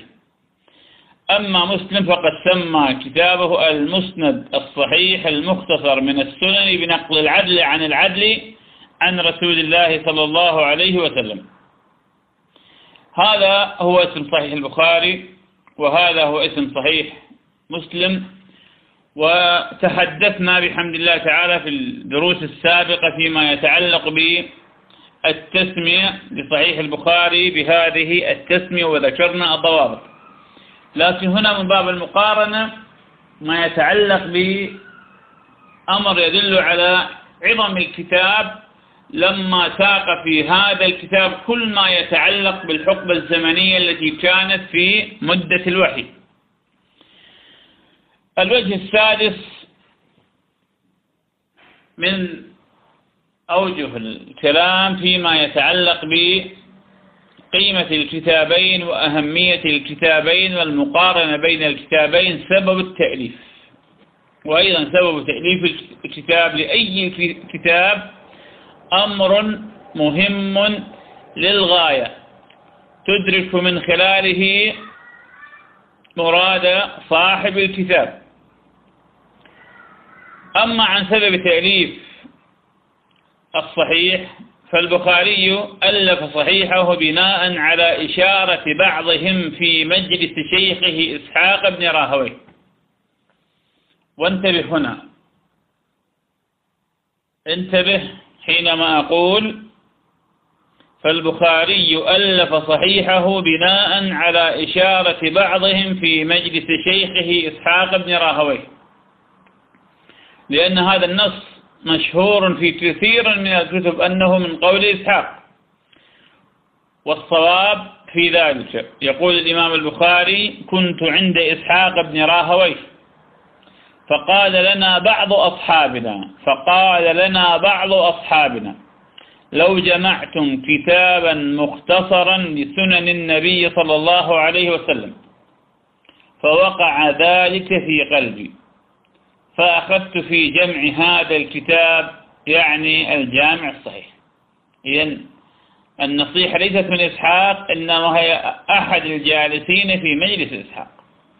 فكانت كلمة طيبة صادقة. وقعت في قلب صادق. حتى صار الكتاب بأيدي الخليقة أجمعين جيلا إلى جيل. يبقى إلى يوم القيامة. والسعيد من أسعده الله تعالى بخدمة هذا الكتاب. وهذه القصة ننتفع منها كيف أنك تحفظ الكلمة وتلقيها في محلها. ولا تقصر في كلمة تنفعك وتقربك إلى الله تعالى. وما روي عنه أيضا أنه قال رأيت النبي صلى الله عليه وسلم وكأنني واقف بين يديه وبيدي مروحة أدب بها عنه فسألت بعض المعبرين فقال لي أنت تدب عنه الكذب. فهو الذي حملني على إخراج الجامع الصحيح. أما مسلم فيقول عن سبب تأليفه للصحيح. أما بعد فإنك يرحمك الله. بتوفيق خالقك. ذكرت أنك هممت بالفحص عن تعرف جملة الأخبار المأثورة عن رسول الله صلى الله عليه وسلم في سنن الدين وأحكامه وما كان منها في الثواب والعقاب والترغيب والترهيب وغير ذلك من صنوف الأشياء بالأسانيد التي بها نقلت وتداولها أهل العلم فيما بينهم. فأردت أرشدك الله آمين. اللهم أرشدنا إلى كل خير. فأردت أرشدك الله أن توقف على جملتها مؤلفة محصاة. وسألتني أن ألخصها لك في التأليف. بلا تكرار يكثر. فإن ذلك زعمت مما يشغلك عما له قصدت من التفهم فيها والاستنباط منها. إذا تدرك من خلال هذا أن مسلم طلب منهم أن يؤلف كتابا يجمع الأحاديث الصحيحة وتكون هذه موسوعة جاهزة يرجع إليها وينتفع منها بغض النظر عما يتعلق باستنباط الأحكام. أما الإمام البخاري فقد أخذ بالنصيحة واستأنس بالرؤيا وشرع في هذا فكأنه يقول للناس هذا هو الإسلام لما ضمنه من الفوائد والعوائد والأبواب. إذا هذا الوجه.